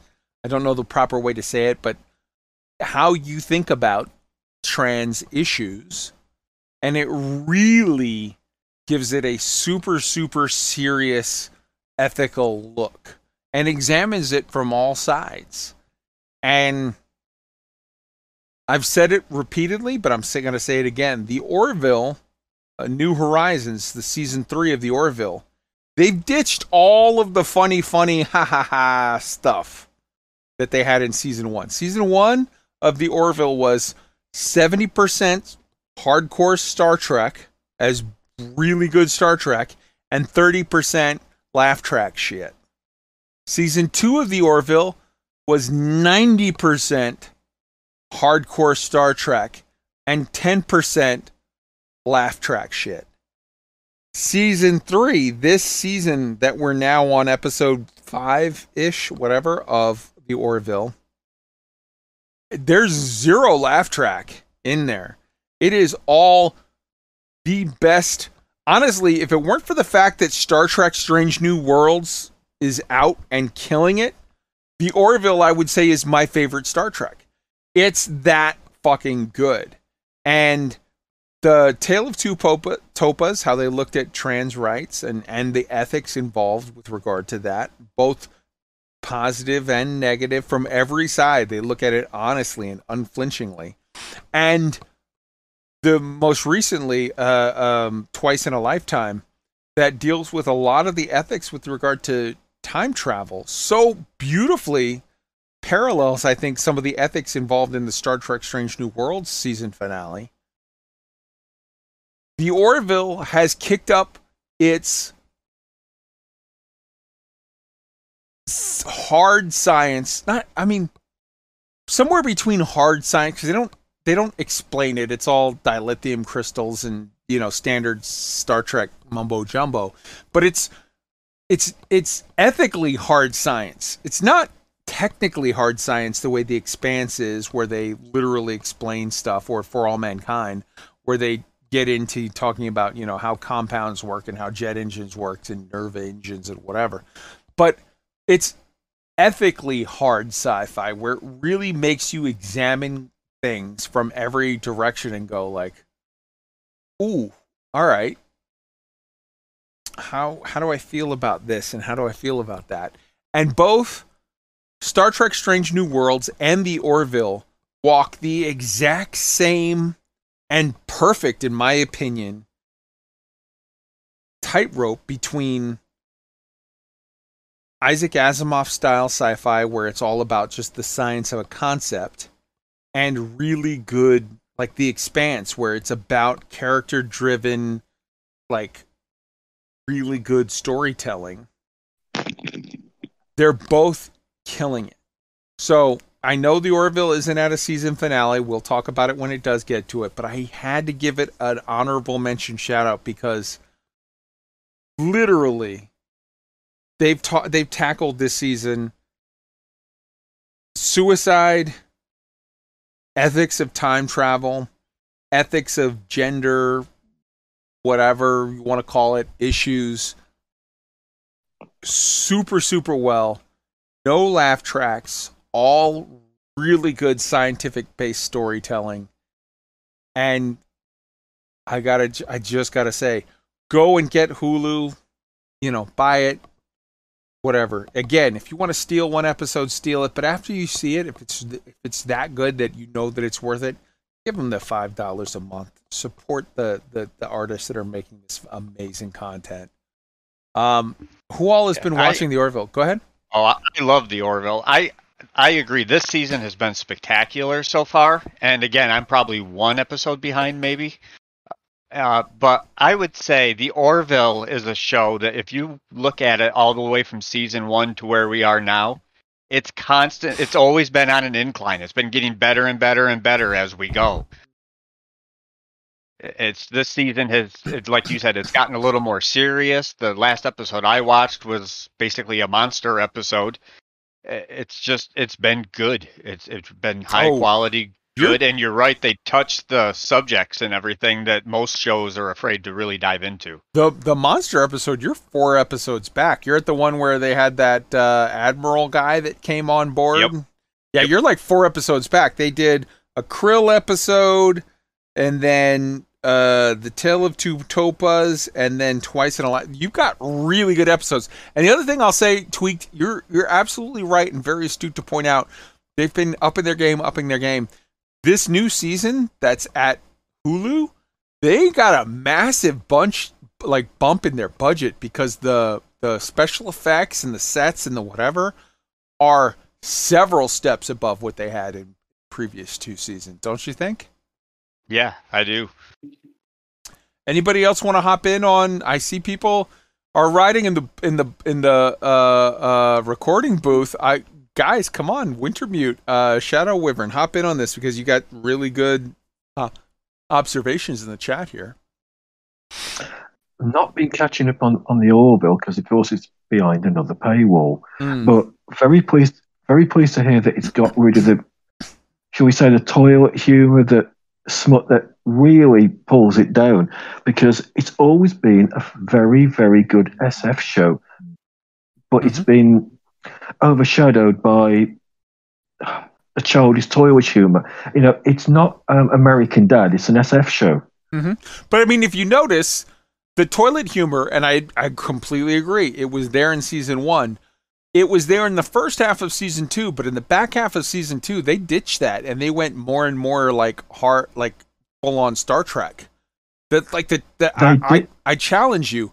The second half of season two, when they ramped it up, it it like They point- did when they started looking into Yep. Isaac's um, race Yep. and the Yep. fact that it, t- it turned into the a complete battle for- between for for the survival of um, non-organic for organic beings. It Mhm. re- you're right. It really, really did ramp up. in season three I, I'm telling you that the new season that's behind the Hulu paywall, and we'll talk later, and I'll make sure that you get uh, access to uh, stuff. Uh, there's no toilet humor, man. It's just it's not there. And not only is it not there, but they have upped their game. Like literally, the episodes of season three are on par with the best of Star Trek and the best of Black Mirror. It's that thoughtful. Well, I've said that this about Black Mirror to you before. It was an episode which- in season one that could have quite easily been a Black Mirror, Mm-hmm. and that was my, my thoughts the second I saw it.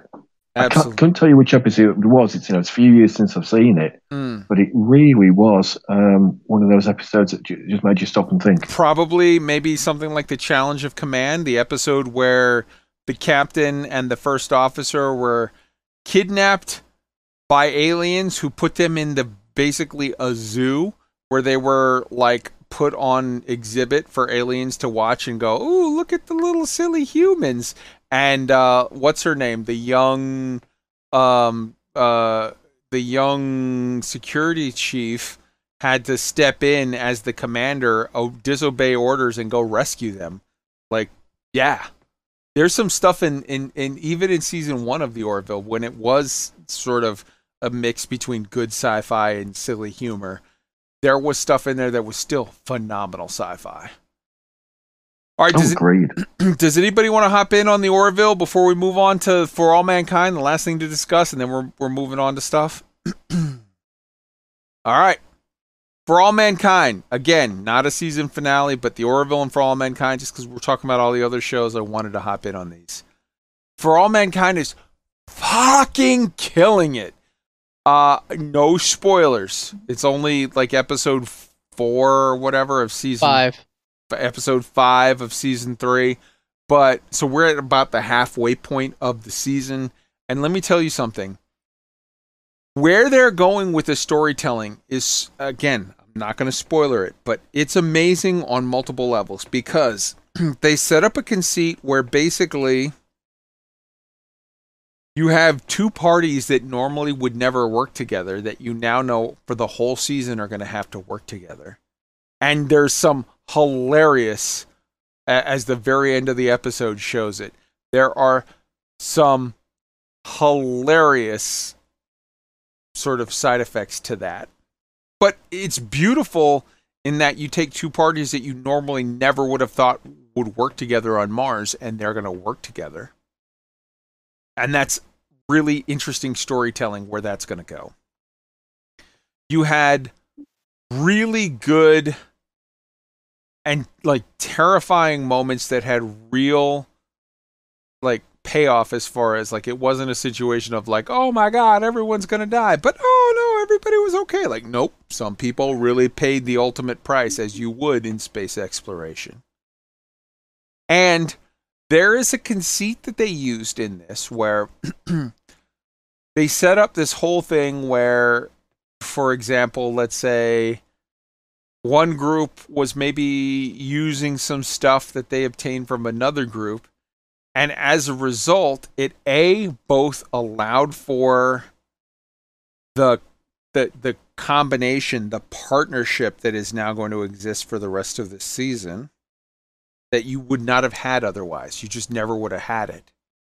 But also allowed for a sort of chekhov's gun scenario between two very key characters who are very very close but you know that eventually there's like that's going to have to pay off. Eventually there's going to have to be a Jacques moment when characters work out certain things and they're like oh my god it had to be this one that did this thing and oh the storytelling that is in For All Mankind. And I'll say this remember how I just said Star Trek Strange New Worlds is just barely half a step behind The Expanse.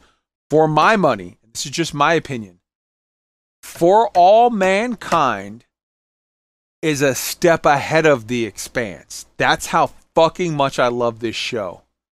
You need to go get that show find it wherever you need to and afterwards if it's right go ahead and support it um yeah i cannot again we're not at the season finale and we'll have a discussion after the season is done but for all mankind i cannot say enough how much i love that show um Yeah, that's a show my wife and I look forward to watching every single week. It's one of the few sci-fi shows that she'll sit down and watch with me.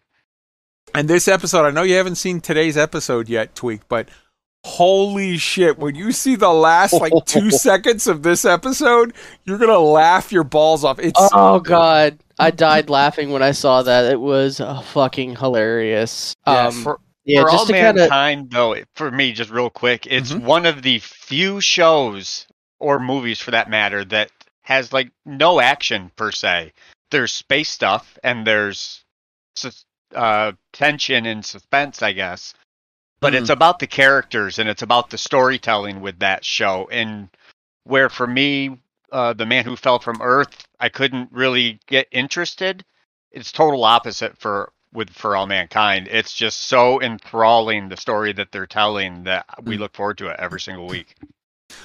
Yeah, I mean, it, I I I feel very differently than you with regard to the man who fell to Earth, but I feel exactly the same as you with regard to For All Mankind. So good.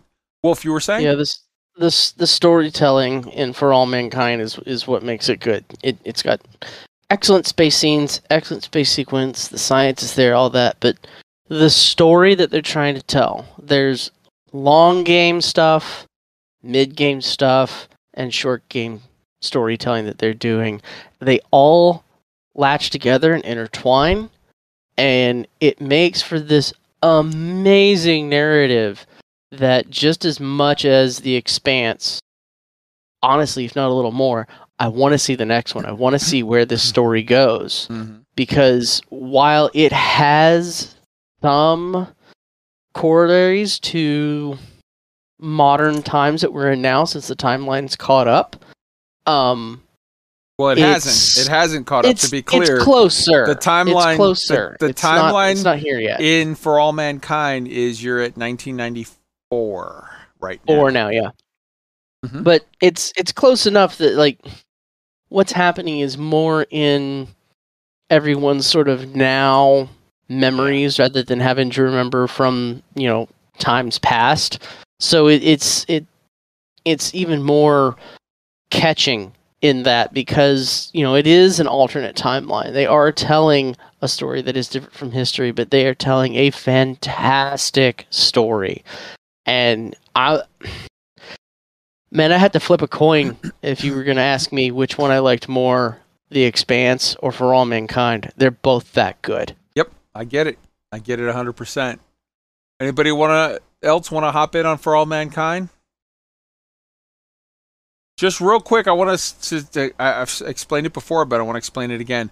The the For All Mankind is basically an alternate history where Sergei Korolev, who was the Wernher von Braun of the Soviet space program, and we're going to talk about him soon when I talk about the faces of Mount Rushmore of uh, of you know space engineering. Von Braun would be on there. Korolev would be on there. Uh, Kuznetsov would be on there. Um uh, uh, um, uh, Glushko would be on there, and Elon would be on there, in my opinion. But um, Sergei Korolev was a Ukrainian Soviet who was the head of the Soviet space program. And when they were ahead, that was all Korolev's work. When they got up Sputnik before us, when they got up Yuri Gagarin in in in uh whatchamacallit, um uh why am I blanking on the name? Uh Sputnik and what was it Vostok? Why am I blanking on the name of anyways when they when they were ahead of us it was all basically down to the father of their space program which was Sergei Korolev. And then he died uh, after a surgery uh, with complications from surgery. And it was that basically screwed their program. And then from there on Americans took over and we left them in the dust. This the alternate history of For All Mankind is the Soviets never lost Korolev. They stayed ahead of us. They got to the moon first. They sent women into space first. That embarrassed the Americans, so they sent women into space. So now you have an alternate history where, number one, the Americans are playing catch up, so they never stop. You know, the Soviets went to the to the moon first. The Americans go to the moon, and then the Americans um, and the Soviets both build moon bases. They both have men and women fully integrated into their space program in the 60s. By the 70s, they have full on people living on the moon at all times in moon bases. And it basically is just alternate history porn. Things like Sea Dragon, which was an, a program the Americans had built up to send off these massive rockets that would be launched from water, but was killed by Nixon. the NERVA rockets, which was uh, uh, NERVA rocket was our nuclear space shuttle. That never happened because it was killed by funding. The Soviets had Energia and the N1, which was the same thing, uh, like nuclear rockets that, that didn't go, didn't happen because funding. You know, so basically, what if from the time of the height of the space race of the 60s, both the Americans and the Russians never stopped? We kept pouring money into the space program such that by the 70s we had moon bases by the 80s we had nuclear spaceships and by the 90s we were on mars. It is an alternate history of what if the world what if humanity had never stopped caring about space which let's be honest we did for a long fucking time and it's a disgrace and so every episode of For All Mankind hits me in the feels, and I'm super excited. I watch the episode, and then I go to Apple iTunes and I listen to uh, the episode. Uh, um, so Chris, I forget her name, Chris something. She is the the the young black woman who plays uh, um, Dani Poole. Dani Poole, who is absolutely my hero. She is like as an astronaut. When you see what she goes through, she is one of the absolute heroes of this show. I, she's one of my absolute favorite characters, and when you see you know she she does such a great job and they they interview the people the writers the the actors and they talk about each each episode every episode what happened and they discuss it in in detail i love that and then i go down a youtube slash google rabbit hole of looking up this rocket looking up this plan for a base looking up this this that whatever and like all of the stuff energia mars like mars 94 was a real thing. It was a mission that the Soviets sent. Uh, they the Soviets have had the worst luck on Mars. They've sent like 17 missions to Mars, rovers and and whatever, and all of them had failed for the longest goddamn time. Um, we'd had multiple failures, but Mars 94, that was the one that they sent that had a rover, and it literally just crashed hard and made a crater into Mars instead of like they just had some kind of failure at the last minute on their uh uh what is it trans Mars orbital uh insertion uh orbit and they just made a crater on Mars. It was, it was horrible. But like there's so much stuff that translates into the real science of the things that we had on both sides set up and then eh budget shifted congress fucked us the soviets fucked them money didn't go where it was supposed to both sides kind of gave up on the space program and just settled. And it's just oh so when i see all the stuff that they did i i fucking i love this i love this all right we got to move on does anybody have anything they want to add to for all mankind before we move on to to uh other stuff nope all right I've been playing the absolute shit out of Subnautica uh, this last week and been loving it. Um, we're gonna skip it because we got to move on. We're way late, but I just want to say this: Subnautica is a game that's out. It's amazing. It's great. Go play it. In addition to that, there's Sub Zero, which is like the the the the sequel. And I'm hearing that there's now Subnautica 2.0 that they're talking about coming out. I don't know if that is going to be a third you know a second sequel so a third title in the line or if that's just going to be a massive update to the ignition the uh, existing subnautica but holy shit that is great go check it out um real quick on books i've been reading a lot of uh zubrin's the case for mars which is a breakdown he's the guy that led he's the the doctor that led the uh there was a whole big write up for Mars Direct, which was a, a pilot program that had been um, uh, sort of submitted to to NASA, and they talked about it.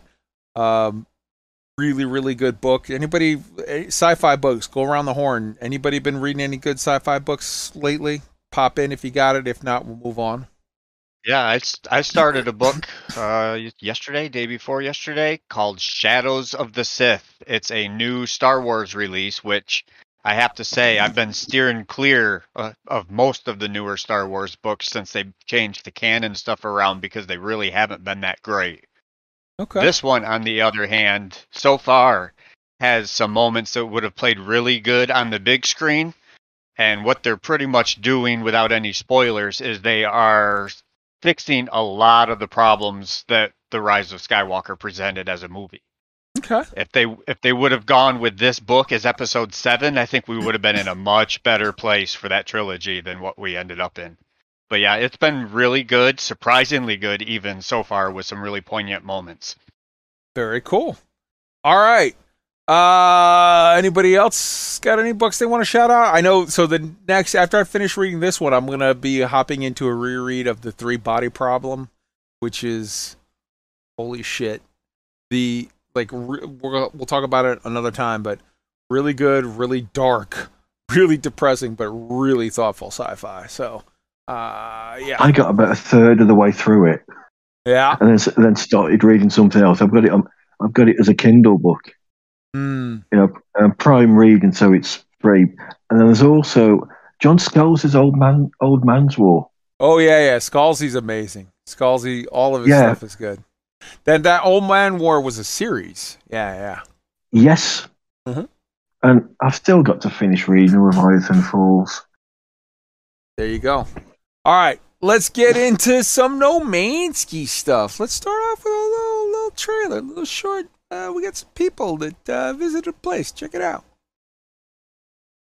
Sauron, enemy of the three peoples, was defeated, or so it was thought, for some things that should not have been forgotten were indeed so, such as Sauron's summer home built by Bionic Heart 70, the last less than homely house of the Dark Lord.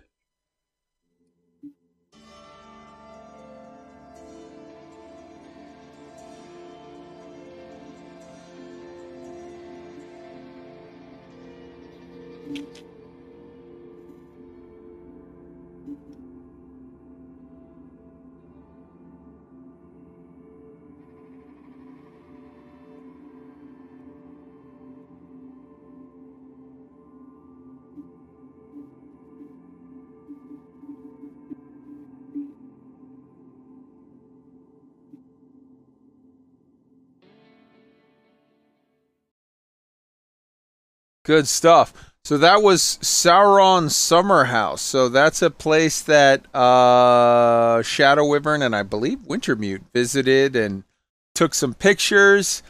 I just love visiting random bases and whatnot in um, No Man's Sky. It's always, always fun. So we, we'll have the link in the chat for you. Let me just post it real quick right here. Do, do, do, do. Copy. Go.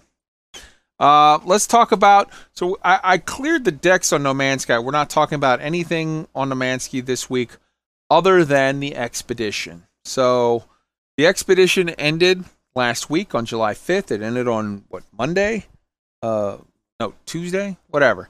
Um, I sort of saved it till the very, very end and then did it at the last minute. I had a good time through most of it. There were one or two things that were annoying, as there are on any expedition. But number one, I really liked the aspect of this expedition. I don't want them to do it every time where they did this, like, hey, you die and your shit gets wiped out but it made this one special. It made this one extra like butt pucker moments on any of the things where you're like, yikes, yikes, yikes. And I will say this I've never really in No Man's Sky dealt with the whole eating thing. You know, I didn't even know. I've, I haven't done the cooking and the eating stuff other than some stuff I cooked and then turned into the that guy on the anomaly, but I never really fucked with cooking and eating the stuff. I didn't know that that gave you health back. So early on in that expedition, I lost some health from just being careless and jumping around too fast and whatever. And I ended up doing 90% of that expedition with one hit point left. Like, you know how you have the little pluses and you have like, what, eight or nine? And I had just one. But I had some shield left, so I could take a little bit of fall damage and just to keep recharging my shield. But man, I did almost the entire expedition on one hit point and that makes you super careful and super butt puckery on anything that's scary. And again, I wouldn't want them to do it every time, but as a one time thing, it was really neat and different. And it was an interesting mechanic that made me really apprehensive and thoughtful, especially on like the. Let me tell you something. I did the one where, you know, you raid the. um the the derelict freighter i did it alone and i got a freighter that had like the the the little fucking the, the little walking around eyeball alien things that spit out acid at you. That had me the entire time. I couldn't be more careful. I would go in, I would pop one of the nests and back out of the room entirely and wait for them to come walking through the doorway so I could light them up with my little gun without getting swarmed by anything because I knew I lost one hit point and I was dead. Again, 10% of this was annoying as shit, as is every expedition, but 90% of this was super fun, super cool. And I did, for the most part, the expedition in one day. It wasn't overly whatever. It was a really good time. Uh, I know that both Wintermute and Shadow Wyvern did this one. So, how about Shadow Wyvern? You want to hop in first with your thoughts, and then Wintermute can hop in. I really liked it. Um, I liked the concept of it. You start on this like bound world, and then you open up the expedition um, tasks, and like the third one along is just die. You know you're going to anywhere. I was like, what the fuck? And then you die, and you get introduced to the time loop, and as you go through it, it begins taking you to like your own grave, and you begin to learn the backstory Hmm. about how you've been trying to hunt and kill this whale, and every time you failed. And I like that kind of narrative. And of course, when you get to the end, you have to make a choice. And to break the time loop, you have to say to the wheel, I'm sorry for trying to kill you. And that then breaks the time loop. And it was really, I, I like the challenge because when you originally started off, you had really basic equipment. So if you jumped too high, you die basically because from fall damage because it mm. was on permadeath levels. And like you said, as long as you don't do it every time, it was a really unique experience being constantly terrified because one one wrong move and everything you've done could be reset and be back at the start of the time loop trying to do it again and it certainly made you every time you logged in it was like oh my god i've been so careful. It, it was on your seat kind of stuff all the time certainly for us, those of us who played it on the first week when there was no bases to help you no guide you didn't know what the fuck was going on. Um, all of um, mouse phase five or milestones were all blanked out with question marks so you Yeah. didn't know what was coming up ahead so it was really, really tense stuff a lot of time. And I thoroughly enjoyed it. And the rewards were good as well. Did you have You the? Ex- got- go ahead. Go ahead, Craig. No, no, you, go, no, no, no, please. No, I thought the rewards were really unique and worth it as well because at the end you get your own um, organic ship, which is basically a space whale, to join your fleet, and you also get a, a new a unique cloak and a little calf to stick in your base. So it was really well themed, really well packaged together, and the story really like brought you along and linked it all together. It was a really well done expedition. It's probably uh, the second best expedition after Emergence, which was the Sandworm one. Yeah, the Sandworm Yeah. was good. Did so you- This was really top tier quality. Yeah. Did you get the impression when you were kept finding the memory fragments and they would play the little clip of the ah I gotta get it I gotta get it? Did you get the impression I was getting very strong Moby Dick vibes of like Captain Ahab chasing his white whale and it's like dude this is not gonna end well for you. Yeah, I mean that they were definitely linking it into that. Yeah. Um, it was definitely um, pulling in from from literature like they've done with all of them. I mean, space whales is a thing for sci-fi games nowadays. Every space game says what them Star Citizen wants a space whale. Hmm. So I think they wanted to do space whales and the new boat and so then it's like how do we tell the story and they have Jules Verne of course so they can bring that in and it's just them being really smart about bringing in a story that's really relatable and also gameplay that makes the story unique challenging and also worth it if you do it and yeah it's, it's fabulous beautiful. well done hello games What did you think, uh, Wintermute? I know you were uh, you you played through it, and you you and I posted I think around about the same time. I think you beat me by like a couple hours or maybe a day, but we both posted our complete. So what did you think going through it?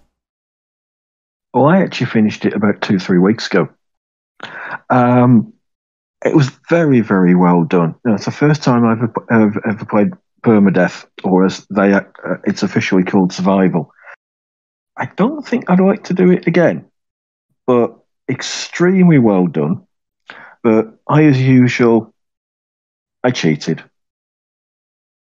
There's no once I got off the planet, it was straight off the anomaly. Right, where can I get some of my ships that I've got from Twitch drops and Mhm. previous expeditions? Sell them, make money, and get um, get nanites. It helps, but the number of streamers I've seen do the same thing, which case of well, it's good enough for them. I'll do it as well. But it's easily one of the tensest things I've done in a game for quite some time. Oh yeah. Give you an example. It's it's tense. You know, I think very quick. I think I died quite early on. Yeah, you suppose yeah, when you're supposed to die.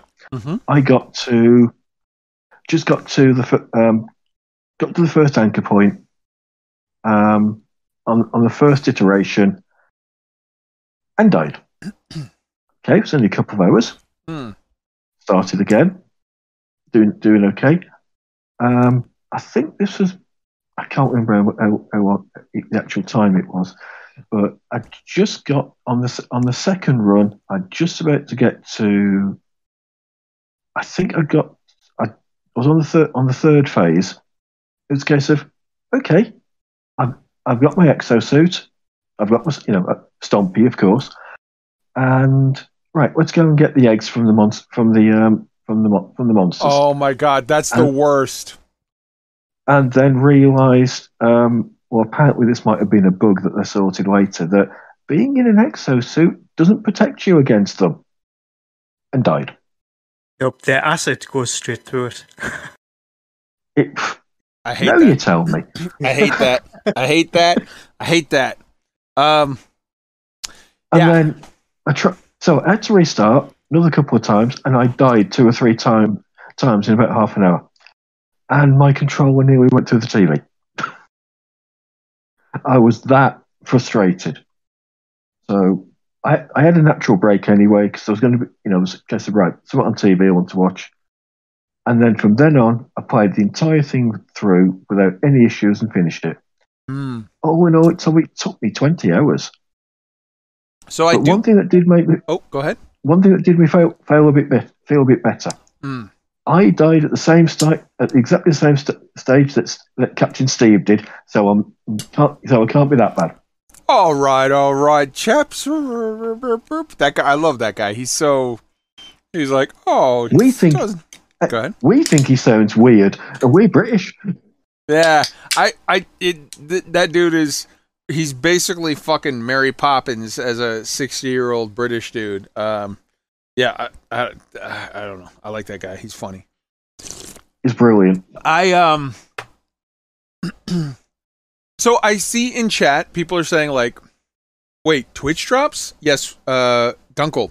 So every once in a while No Man's Sky does Twitch drops for their streamers normally when they're celebrating a new big patch that drops. and it's like if you if you watch for 20 minutes, you get a skin. If you watch for 40 minutes, you get a firework. If you watch for 50 minutes, whatever, you get a flag. If you watch for two hours, you get a ship. Now, those are account bound.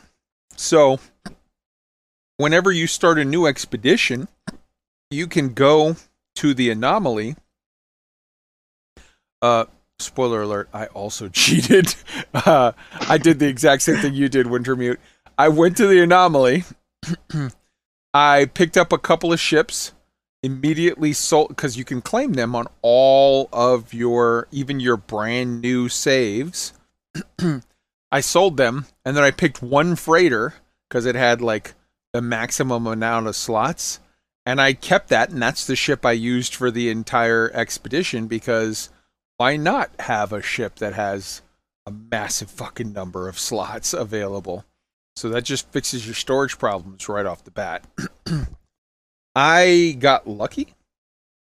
Number one, I had Shadow Wyvern to help me with advice and or help on anything that I needed. Although in fairness, he did give advice early. He didn't actually show up for help until towards the end because I I had most of it. I I you know was just able to do it. Uh, I did call Shadow Wyvern over. I was like, oh, I'm scared. I have one hit point, and I'm at the point where I have to farm all these stupid fucking horror eggs, the little yellow fucking glowy eggs. I got to farm 10, 10 of them. But I called him. I was like, hey, meet me at a place here. I see a thing that says Shadow Wyvern eggs. It was a base that someone made. I don't know how they glitched this, but it turned out I didn't need Shadow Wyvern's help at all because literally they built a base around the the the horror um uh place and it literally had little wall boxes around all the eggs. So when I shot an egg, for whatever reason, I don't know how they figured this out, but all of the little monstrosities, the horrors, they yeeted themselves outside of the little walled box. So I could just pick up the eggs and nothing attacked me. So that part I did on my own. Although he was, That is he a was there. known. That's a known procedure for dealing with um, eggs. Yeah. You, And do, you, you can actually do it yourself. Yep. And then I now I had done the night before I had done solo on one hit point. I had done the derelict freighter, legit solo.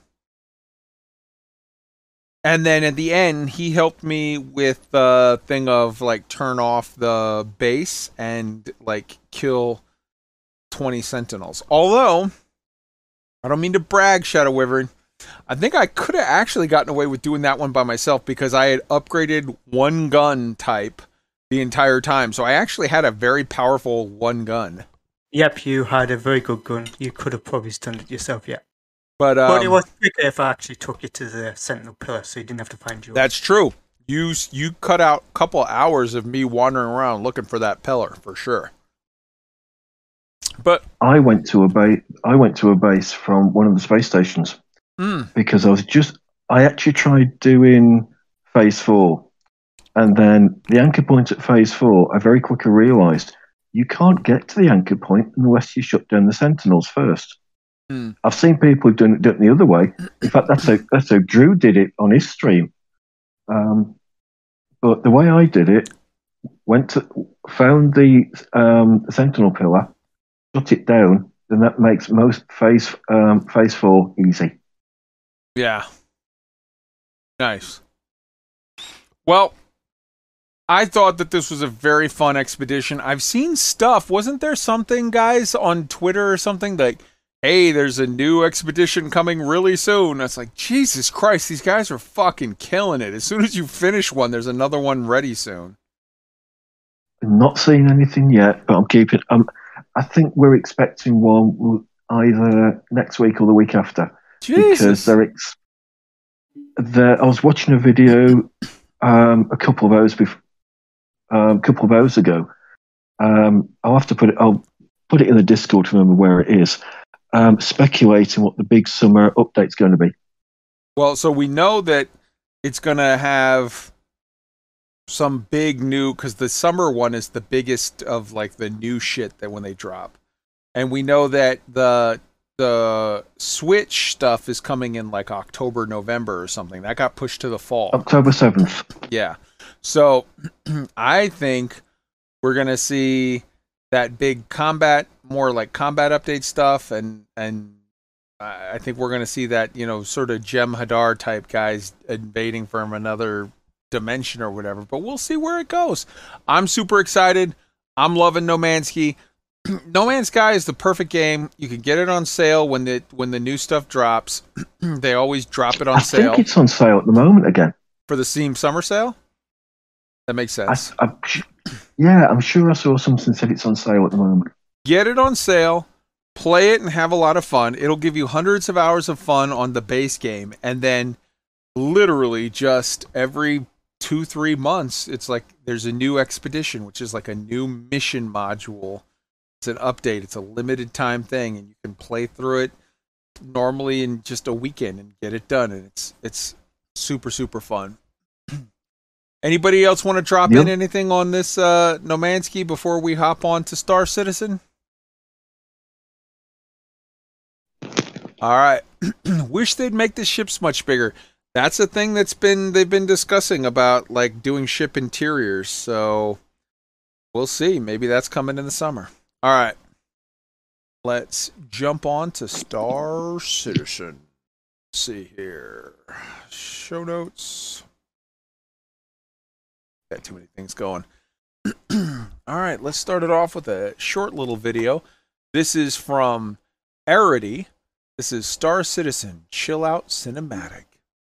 To enjoy.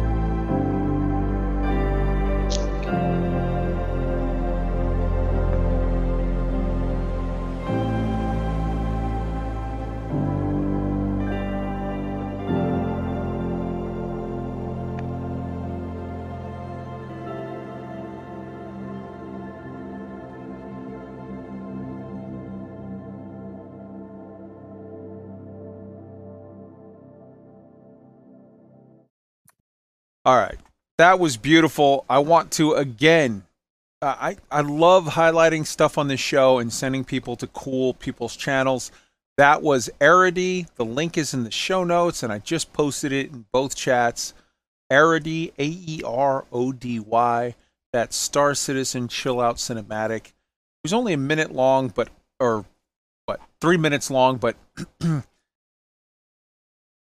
that video to me it it was right up there with the the cinematic composure and shot framing and and musical pairing of something like you know Interstellar or whatever where it's like these really good movie trailers where they just play a mood piece and you're seeing incredible views and some soft music playing or whatever. I absolutely love that. So everyone, go to Aerody's channel, subscribe, like the video, support his work. We want to highlight and support uh, really great artists in the community at all times. So, uh, anybody have any comments on on that? How awesome it was? really cool. I mean, it just shows how far Star Citizen has come in its visuals and Mm, its presentation. It's just mind blowing from even a few years ago. right on. That was visually stunning and objectively beautiful, and that is coming from somebody who is very, very much a utilitarian type person, much to the chagrin of my wife. Right on. All right. So next up on the agenda, we've got Star Citizen Live. They just dropped uh, Practical Interactable, an hour and four minutes long. The link is in the show notes.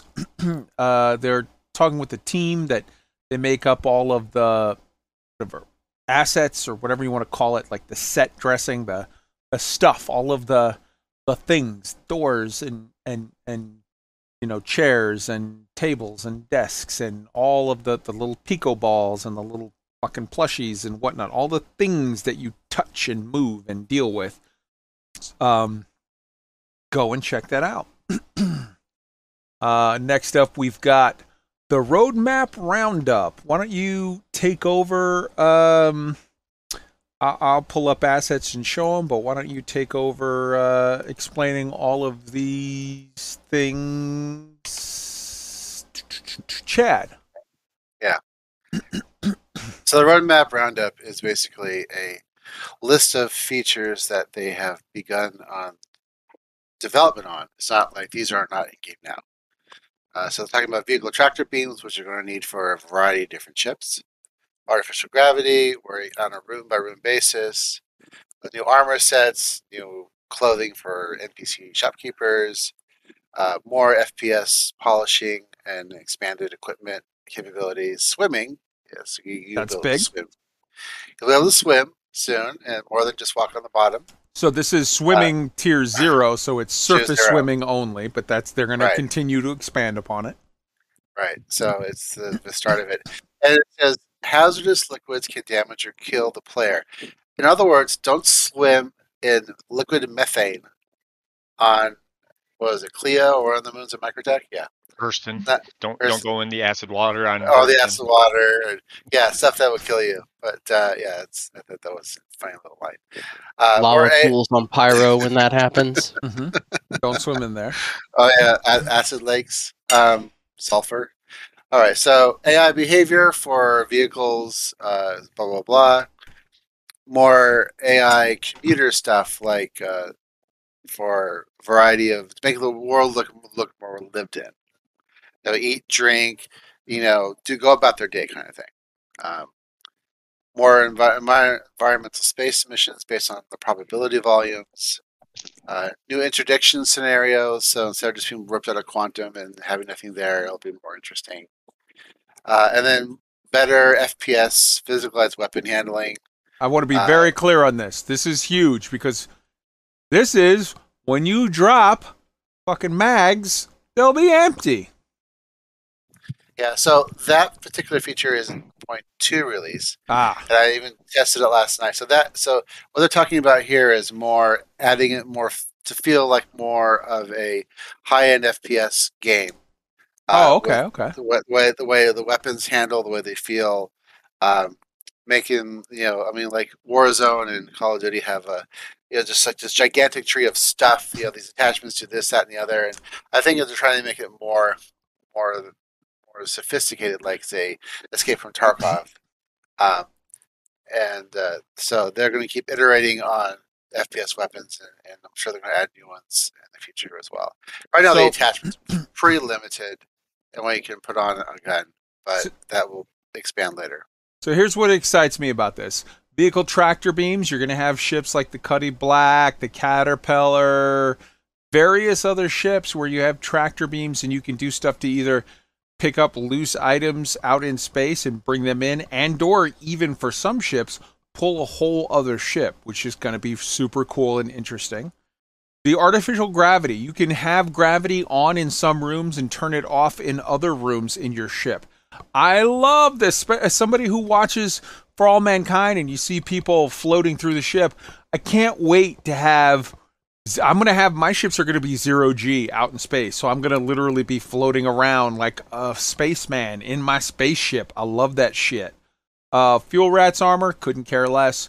Shopkeeper outfits, couldn't care less. Unified item, unified item ports, FP, okay, whatever. Swimming, super excited for this. The AI utility and commuter. I think this is important.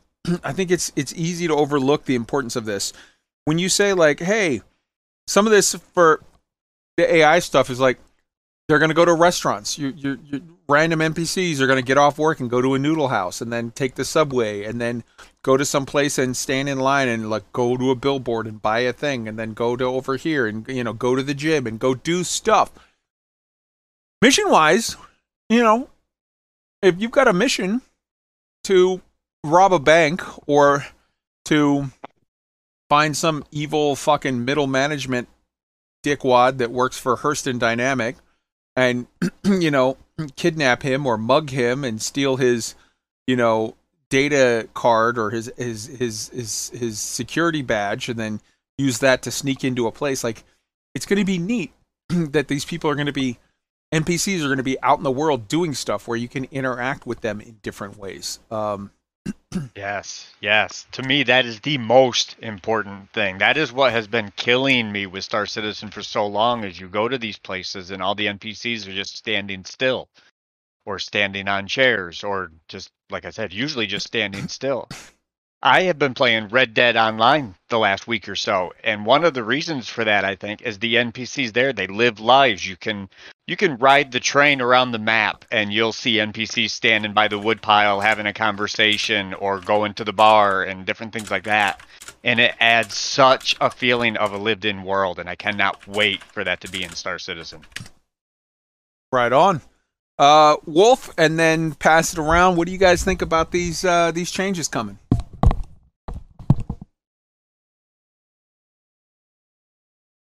Take a drink. Okay, not Wolf. How about there? You go. I Drink, hate everybody. sense That, yep, everybody drink. I really like the uh, inclusion of life into the NPCs. It's kind of one of the things that you know I don't spend a whole lot of times in the in the stations and whatnot, just because I'm still learning how to fly and shit like that. But when I go to these huge installations where there should be lots of people doing things, like show me them doing something, make it seem more real because the rest of it seems really real and it's awesome.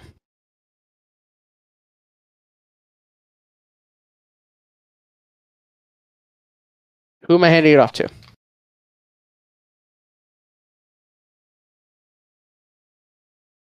Chad?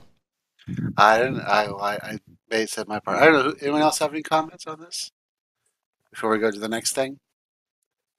Nope, I think you go right Nope. to the next thing then. Yep. All right. Well, I think Kai's muted. Take a drink. Everybody drink again. Yeah, I think Kai is muted. Kai Uh, muted. Yep. Nope. Nope. He's like, others keep on going. Uh, we we missed the cue in the recording booth. You know the thing we're supposed to read, but we've all been drinking, so reading's hard. Yes. All right, the PU monthly report. So uh, these are things again that are for more technology than features that have been worked on. Some of them are coming in 317.2. Some of them will be coming to a patch near you. Yeah, yeah. Um, so let's see. There's, there's AI content, AI tech. It's a, a lot of detail. I can go over it here. More vehicle AI stuff, similar to previous one. Additional uh, facial animations, rescue transport missions, uh, motion capture. Uh, more art for ships and characters. Uh, let's see. There's stuff about community, showing all the latest stuff that's been going on for the last couple of months, like Bar Citizen and so on. Okay. Um, more stuff on the engine and Gen 12, uh, all the details on that, Live to Cloud rendering better, and so on and so on. Stuff in Ring Commander coming, characters and weapons, just more features. Uh, then they have they have a screenshot of a very very prototyped UI for life support in your ships, so you can change what gas or not gas or vacuum or poison is in a particular room uh, to control the, the interior of your ships uh, for atmosphere and for gravity. Uh, see, features gameplay, salvaging stuff is coming. I guess we know. That's will be in that'll be in three eighteen in around September, assuming the schedule holds. Uh, vehicles features, uh, just they're doing the uh, grounded vehicle uh, physics model. So your your temple won't be jumping all over the place like a jackrabbit anymore. That'll be missed- cool because You missed the most important thing in this entire. I want to get a bottle of this three feathers, and I want to make a mojito with some jalapeno slices, some lime, and this purple potato fucking thing. Let's make this. And I don't know why there's a skull in the background, but I'm here for it. Let's try. You put jalapenos in a drink, I'm here for it. uh, it's the alien food. Hell It's yeah. part of the community community thing. A lot of really creative stuff in that. Hell yeah. Next up. Uh, more graphics in Planet Tech, more Gen 12 stuff. Uh, then they show a f- picture of the Snake Pit. Now they've been working. So the Snake Pit was the racetrack that they made based on the uh, XGR. XGR's uh, org, and they had a couple of artists. They they did they threw it together in two weeks with a QA guy, and you know mostly when they do community stuff, you think it's a fire and forget. Well, no, no, they're actually been updating it during the PTU 4.2, and they're adding lighting and, and other features to it to make it even cooler at night as well as during the day. And this was a proof of concept to take existing assets, and make something cool out of it. And I think it's been highly success, successful. And I this is undoubtedly won't be the last thing they do with this or mm-hmm. other tracks or other community inspired things. And speaking of cool shit that inspires the community, how about the Siege of Orison Positive Impact post? Oh yeah, um, yeah. That has a long, a long list of things that they had to do to make the Siege of Orison possible. And I don't have it in front of me. I have it up on the screen right here. So new features and fixes. The uh, down players can could become desynced. They had to fix that.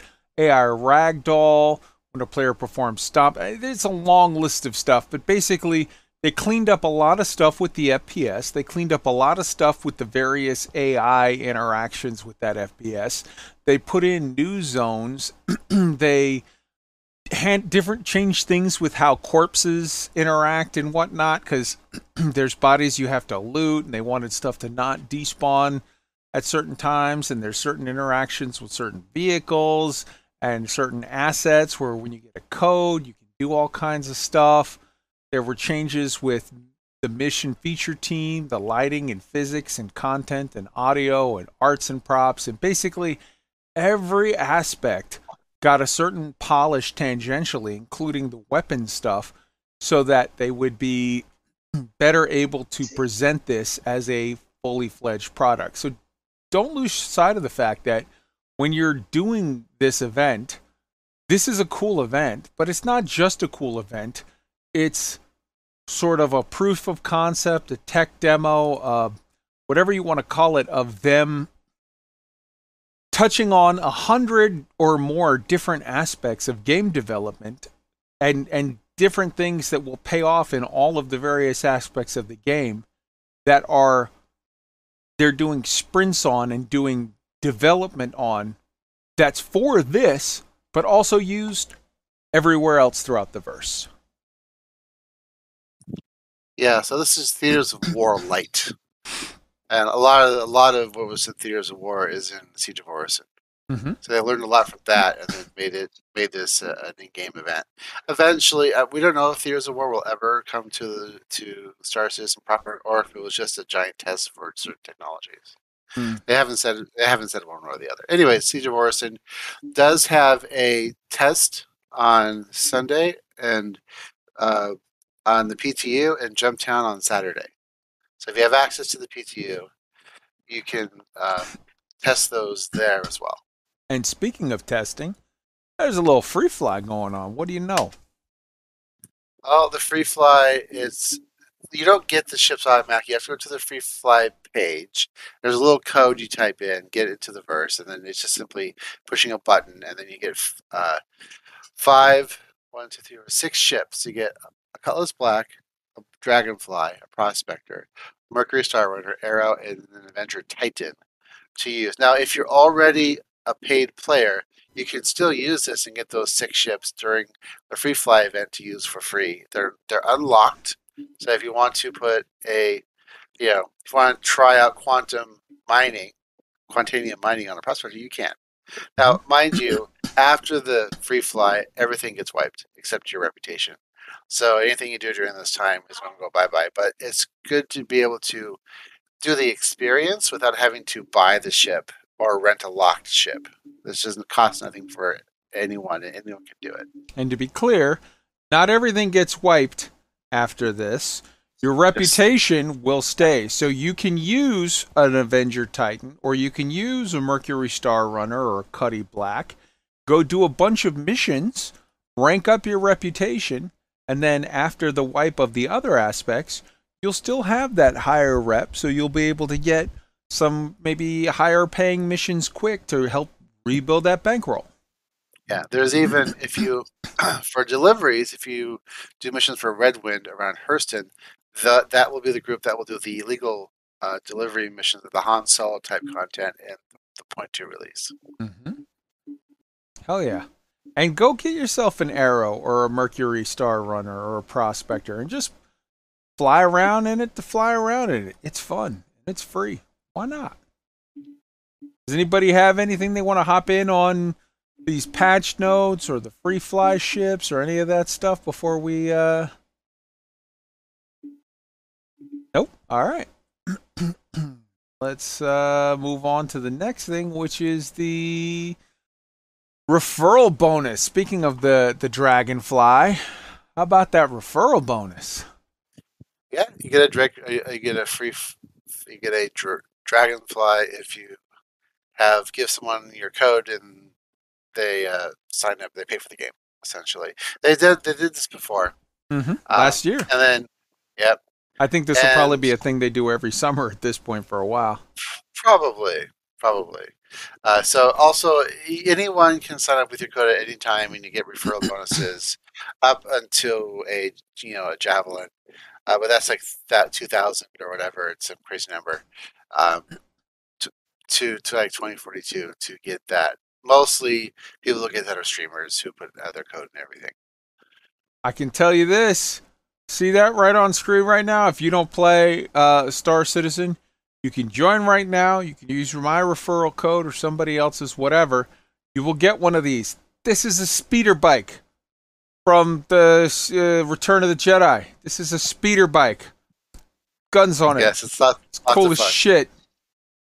They Fly around on a re- free re- speeder bike.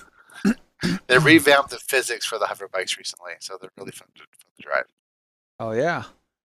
Ah, and I guess we should probably talk about a little bit of money. What do you think, Chad?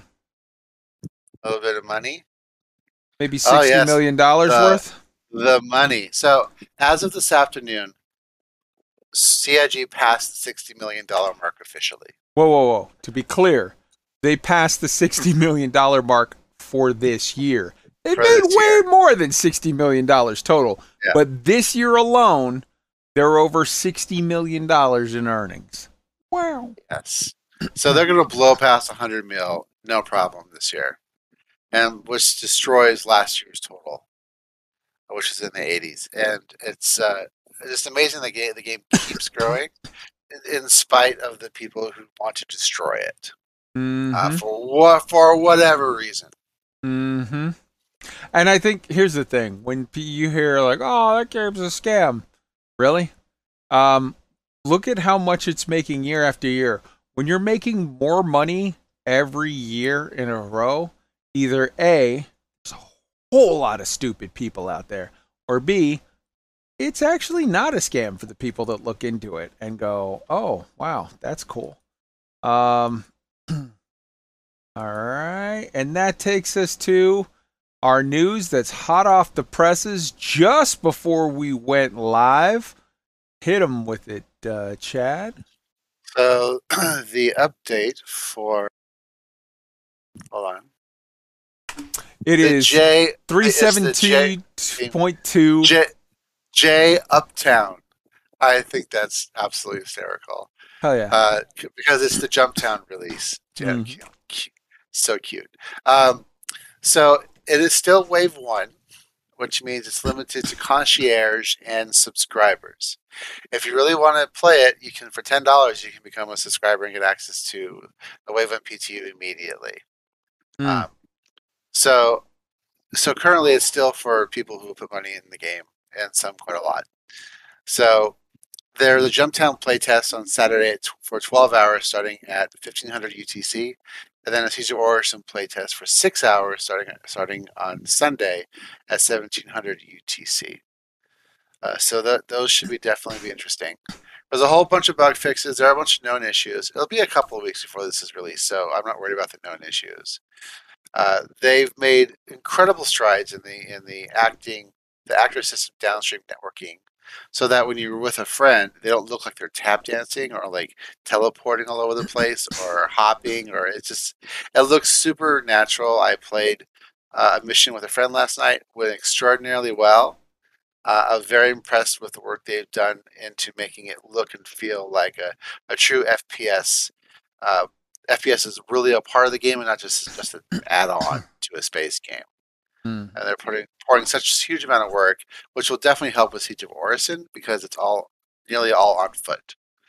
Um, so I'm very happy with that. They have a bunch of fixes for missions, uh, for stuff at, at Ghost Hollow, which is the new reclaimer area. That uh, just a lot of a lot of little fixes, a lot of little things going for each one, and they're releasing these nearly daily. Now this is Friday, so they're not going to release again until Monday or Tuesday. So that's so what's out now will be available for the for the weekend because of the playtesting and so on. Hell Uh, yeah. but over overall, this is I've played a lot of Wave Ones. Wave Ones is Wave One is generally a mess, Hmm. an absolute like absolute disaster. This has been the smoothest, most playable Wave One I have ever played in the history of Star Citizen. They were ready for this. I mean, they're they're sure there have been problems, but they've been able to rapidly fix a lot of the, the major things that have gone wrong with with that were wrong on the first day. Um, Okay. it's only been about a week, and so I'm super impressed with their progress. Well, I think we should hop into the Star Citizen discussion topic and then close it out for the night because we've been going for a while now. So, the discussion topic is this. In 17.2 in the PTU, we've already seen that CIG has transferred over almost all, other than PO, other than Port Olisar, they've uh, transferred almost all of the pads to hangars. Now, there's a couple of aspects to that. Transferring over the pads to hangars are definitely useful in regard to setting up for 318 with your physicalized cargo, where you might have, you know, instance hangers and people spending an hour or two loading up boxes and boxes and boxes onto a C2 if they happen to be alone, or, you know, 15, 20 minutes if they happen to be with a bunch of friends working as a crew. One thing that I haven't heard a lot of people really bring up yet, though, is that another side effect of switching from pads to hangers is this. CIG has been having a lot of people get, well, not a lot, but a decent amount of people get frustrated with pad ramming, corpse camping, whatever you want to call it, where people will wait for you to run out and you're you're running on your way to your ship and you're trying to get in and open the back door and run to the front, close the door, get in the seat, turn on the ship and take off. And at that point you've already been destroyed by a guy who pad rams you.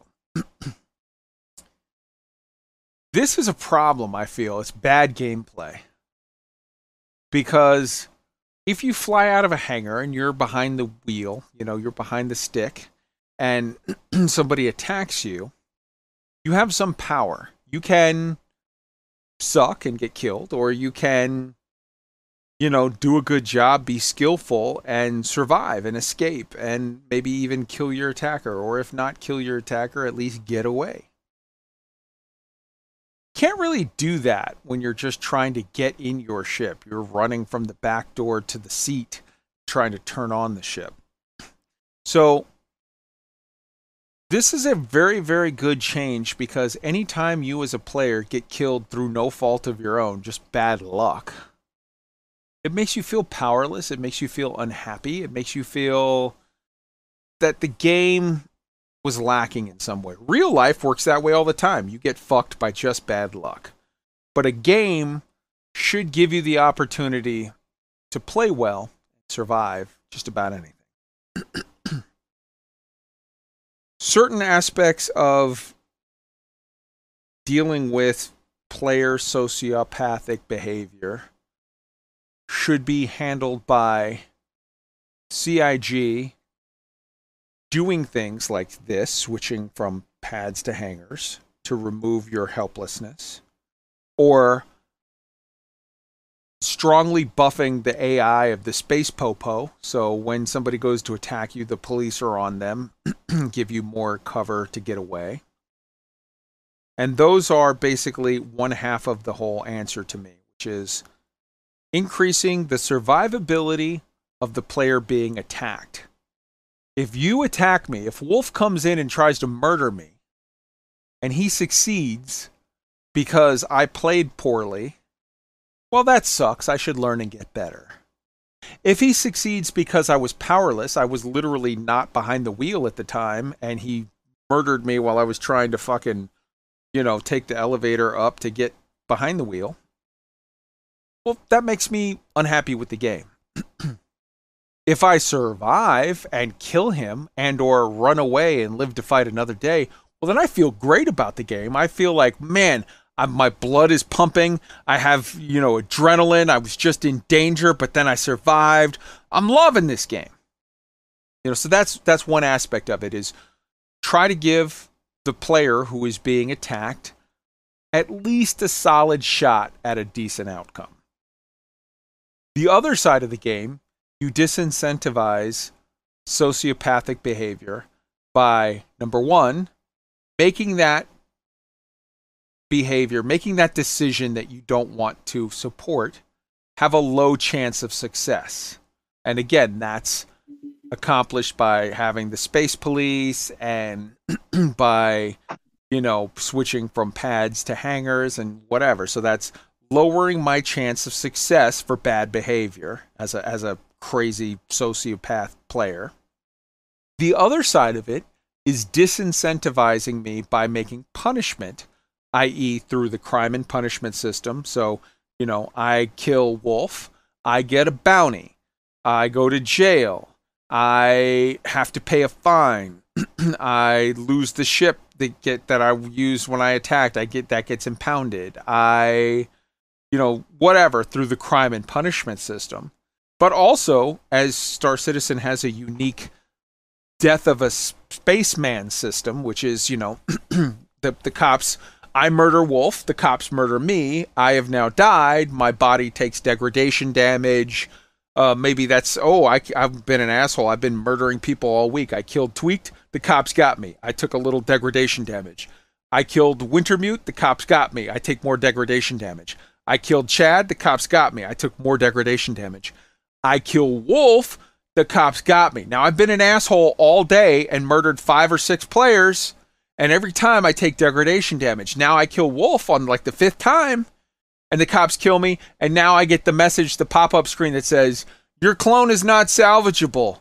Good luck, asshole. Start a new character. Uh, you know, so now I'm the the son of, or the nephew of, or the daughter of the previous character, and I lose, you know, ten percent of my reputation, and you know, maybe whatever five percent of my money. I keep all my ships. I lose a small percentage of my money and a larger percentage of my reputation. Now I have paid a price for being a dickhead to all of you other players of I've actually lost out on stuff. And I think that's a really cool and interesting concept. When I first heard about Death of a Salesman, Spaceman, whatever, I didn't like it. But now that I think it through with some of the stuff, like it could be a pain in the balls, but it could also be interesting to disincentivize poor behavior, risky behavior, criminal behavior, antisocial behavior, murderous behavior, whatever you want to call it. So, that's a thing that helps to motivate people to not make bad choices. But the truth is, Harry Potter's always going to be Harry Potter. You're going to have dickheads out there who just want to watch the world burn. And they don't care even if they lose shit. They just want to murder you and farm your tears.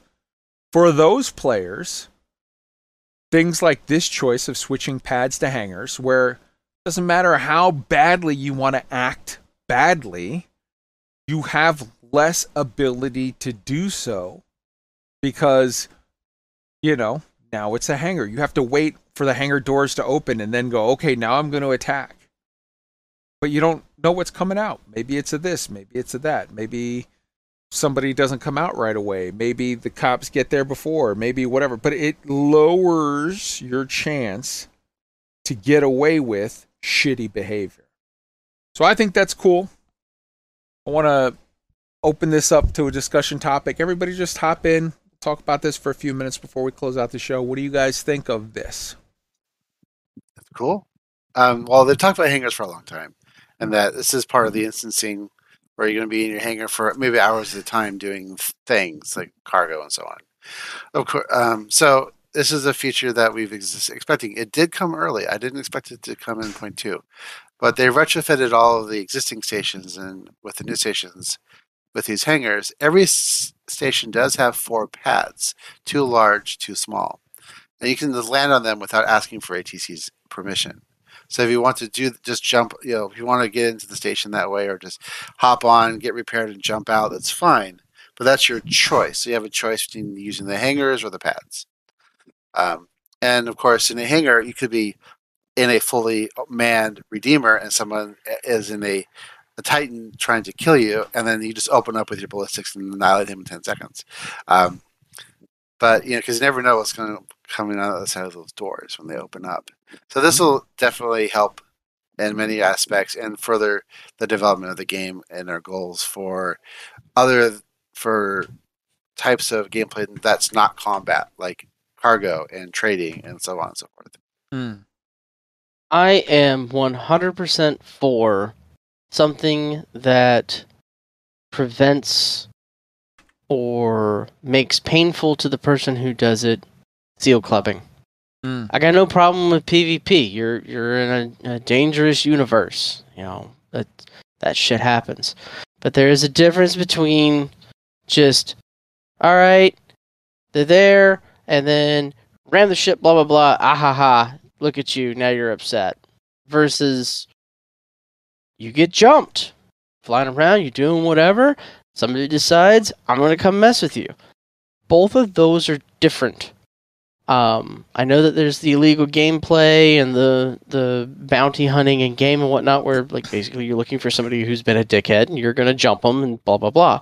So I think that part should go both ways. But for the purpose of just smacking somebody's ship that's sitting there on a pad, fuck you. Like that just it hasn't happened to me yet. There's a guy who tried to ram me as I was taking off from a place, and I was able to see it and very quickly thrust out of the way. And he missed me, ran into the side of the station, and blew up. Um, gave me a, a little bit of satisfaction, but I was hyper vigilant for some reason in this one direction that I thought I had seen something. And uh, yeah, I don't I don't want to do that every time I take off in my ship. That's um that's not relaxing, peaceful, enjoyable. If you're to have um, criminal PvP in the game, then balancing it is quite difficult because it still has to be a game for both the criminal and the victim. So hangers is a good way of doing that without breaking the actual game itself by making a player invincible for time when on the pad. So I'm all for this change. It removes the window where somebody can do a criminal act that because its gameplay is going to seriously impact one person probably more than the other without actually making the game more like a game if you know what I mean rather than an immersive experience. Hmm. So hangers is uh, from my point of view the ideal solution. Okay. Anybody else want to chime in? This is we're closing out the discussion topic, so hop in Yeah, now I with I pretty much agree with what everybody said. It's it prevents somebody ramming your ship when you're not in it. Hmm. It prevents somebody just being able to do it like like Wolf was saying when you're first getting in and trying to figure out how to learn. At least in a hangar you can figure out all your ship controls. You can say, "Okay, I got this, I got this," and then you can pl- plot your escape kind of. But yeah, it's just another case of CIG being fully aware of the community, of the community needs, and of what their game is trying to be. hmm. Okay. Good deal. All right. Well, we put on a good show, and I'm exhausted. I haven't slept in two days, so I think we're going to go ahead and call it here. Let's go around the horn and give everybody a chance to say goodnight to the beautiful people and add in anything that you want to discuss for a minute or two if you've if I've missed anything or left anything out. Chad. Good night, beautiful people. If you haven't tried Star Citizen, try it now for free.